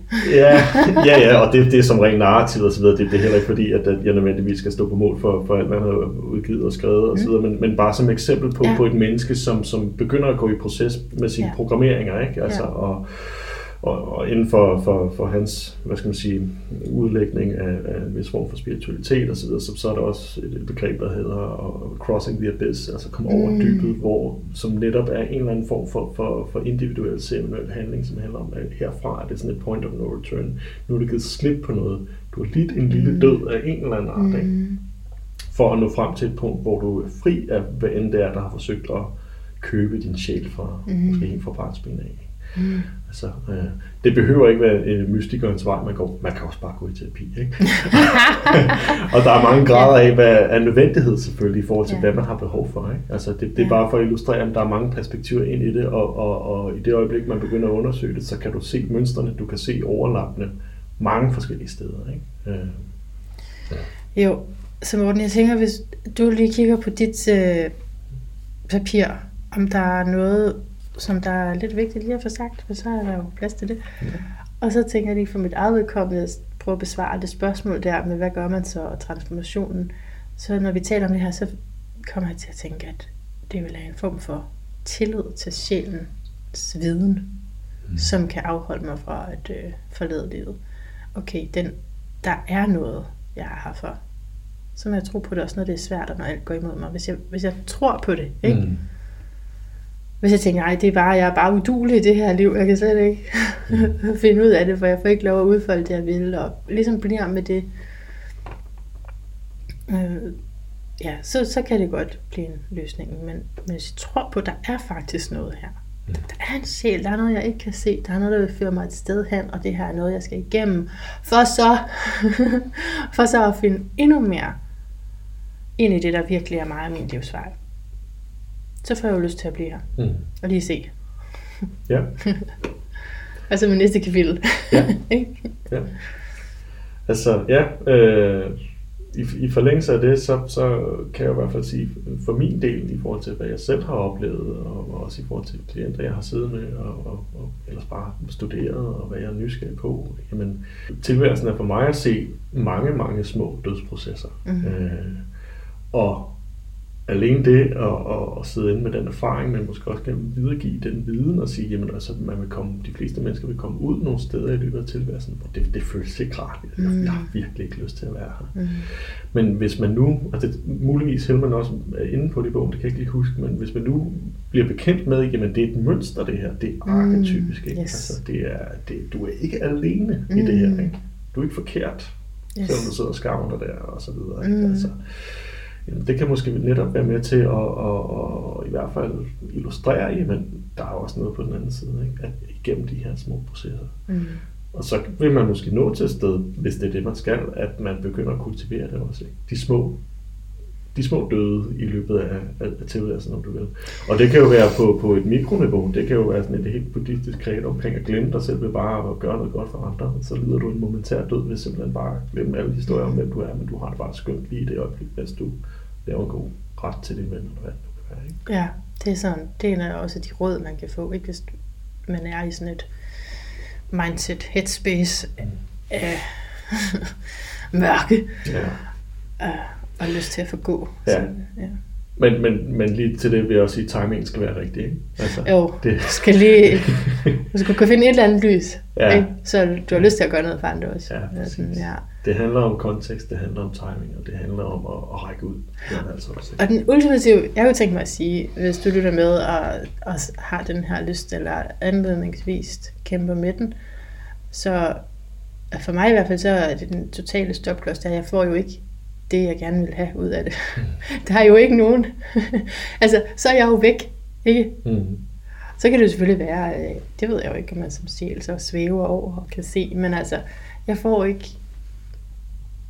Altså, øh, fordi en del af pointen med at forlade livet vil jo, der vil jo også være, det vil være også effekten på omgivelserne. Kan du følge mig?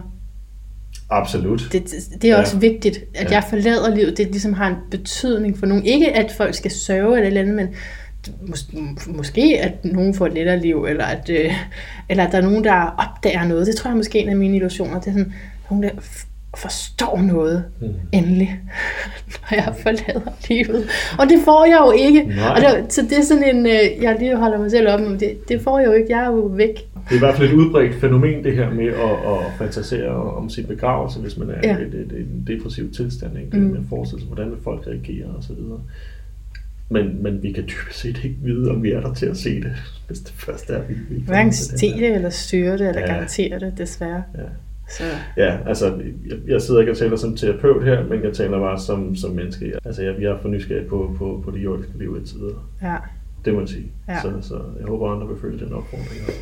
Der er mere at komme efter. Ja, det. Der er i hvert fald mere liv end et bedre liv. Det må man ikke misse. Mm. Okay. Har du noget på dit ark, der lige er godt at sige? Jeg kan måske slutte lidt af med, med faktisk den sidste sætning fra, fra den udgave, jeg har af bogen her. Ja. Synes jeg er meget fin.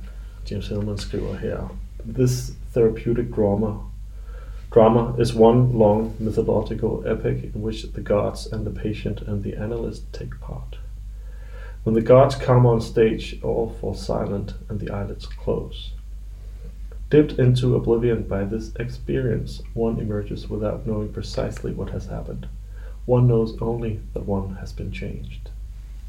Så man ved ikke, det, det var faktisk det, du sagde før, at man ikke ved, hvad der er sket, men man ved, at man er blevet forandret. Mm. Så det kan jo også ske. Når man ikke tror det, når man ikke forventer det. Mm. Ja. Er det stedet, vi, vi stopper? Jeg, jeg tænker... øh, Jeg, ja, jeg, jeg får lyst til at sige, have nysgerrigheden med. Ja. Der er masser at opleve, det vil jeg sige. Ja. Mm. Og, og døden, den drift, du har imod døden, den drift, jeg har imod døden, i virkeligheden kan blive til udvikling. Og selve driften også indebærer, at der er udviklingspotentiale. Absolut. Ja, enig. Tusind tak, Morten Blok. Øh, Der er jo det sidste standardspørgsmål med, hvad er din lyd af et bedre liv? Jeg ved ikke, om, om det bare er, at vi lige sætter noget af din musik på. er det ikke... øh, Jo, det kunne vi sagtens Skal vi ikke have sådan en sidste? Hvad for nummer skal det være så? Mm. Det, altså, ved du hvad, jeg vil lade et tilfælde råde, og så synes jeg, at øh, du skal finde et nummer. Er det rigtigt? Ja. Altså, der er jo en, der hedder My Life is a Slow Hammer. altså, det kan jeg da ikke lade være med at trykke på. Så er det det, vi slutter med. My Life is a Slow Hammer. Mm. Altså, det er en hammer, ikke? Jo, den hammer. En langsom hammer. En langsom hammer, ja. Shit. Det, nogle gange skal det til jo. Ja. Altså, så skal jernet smedes, ikke? Det skal have nogle tæsk. Ja. Ja. Ja, en langsom hammer. Ja. Ja. Okay. Har du en lyd af et bedre liv, du gerne vil sige? For der var jo vind i træerne. Øh, jeg sidder der, jeg knapper en dåse op. That's it. tak så meget for det her. Selv tak.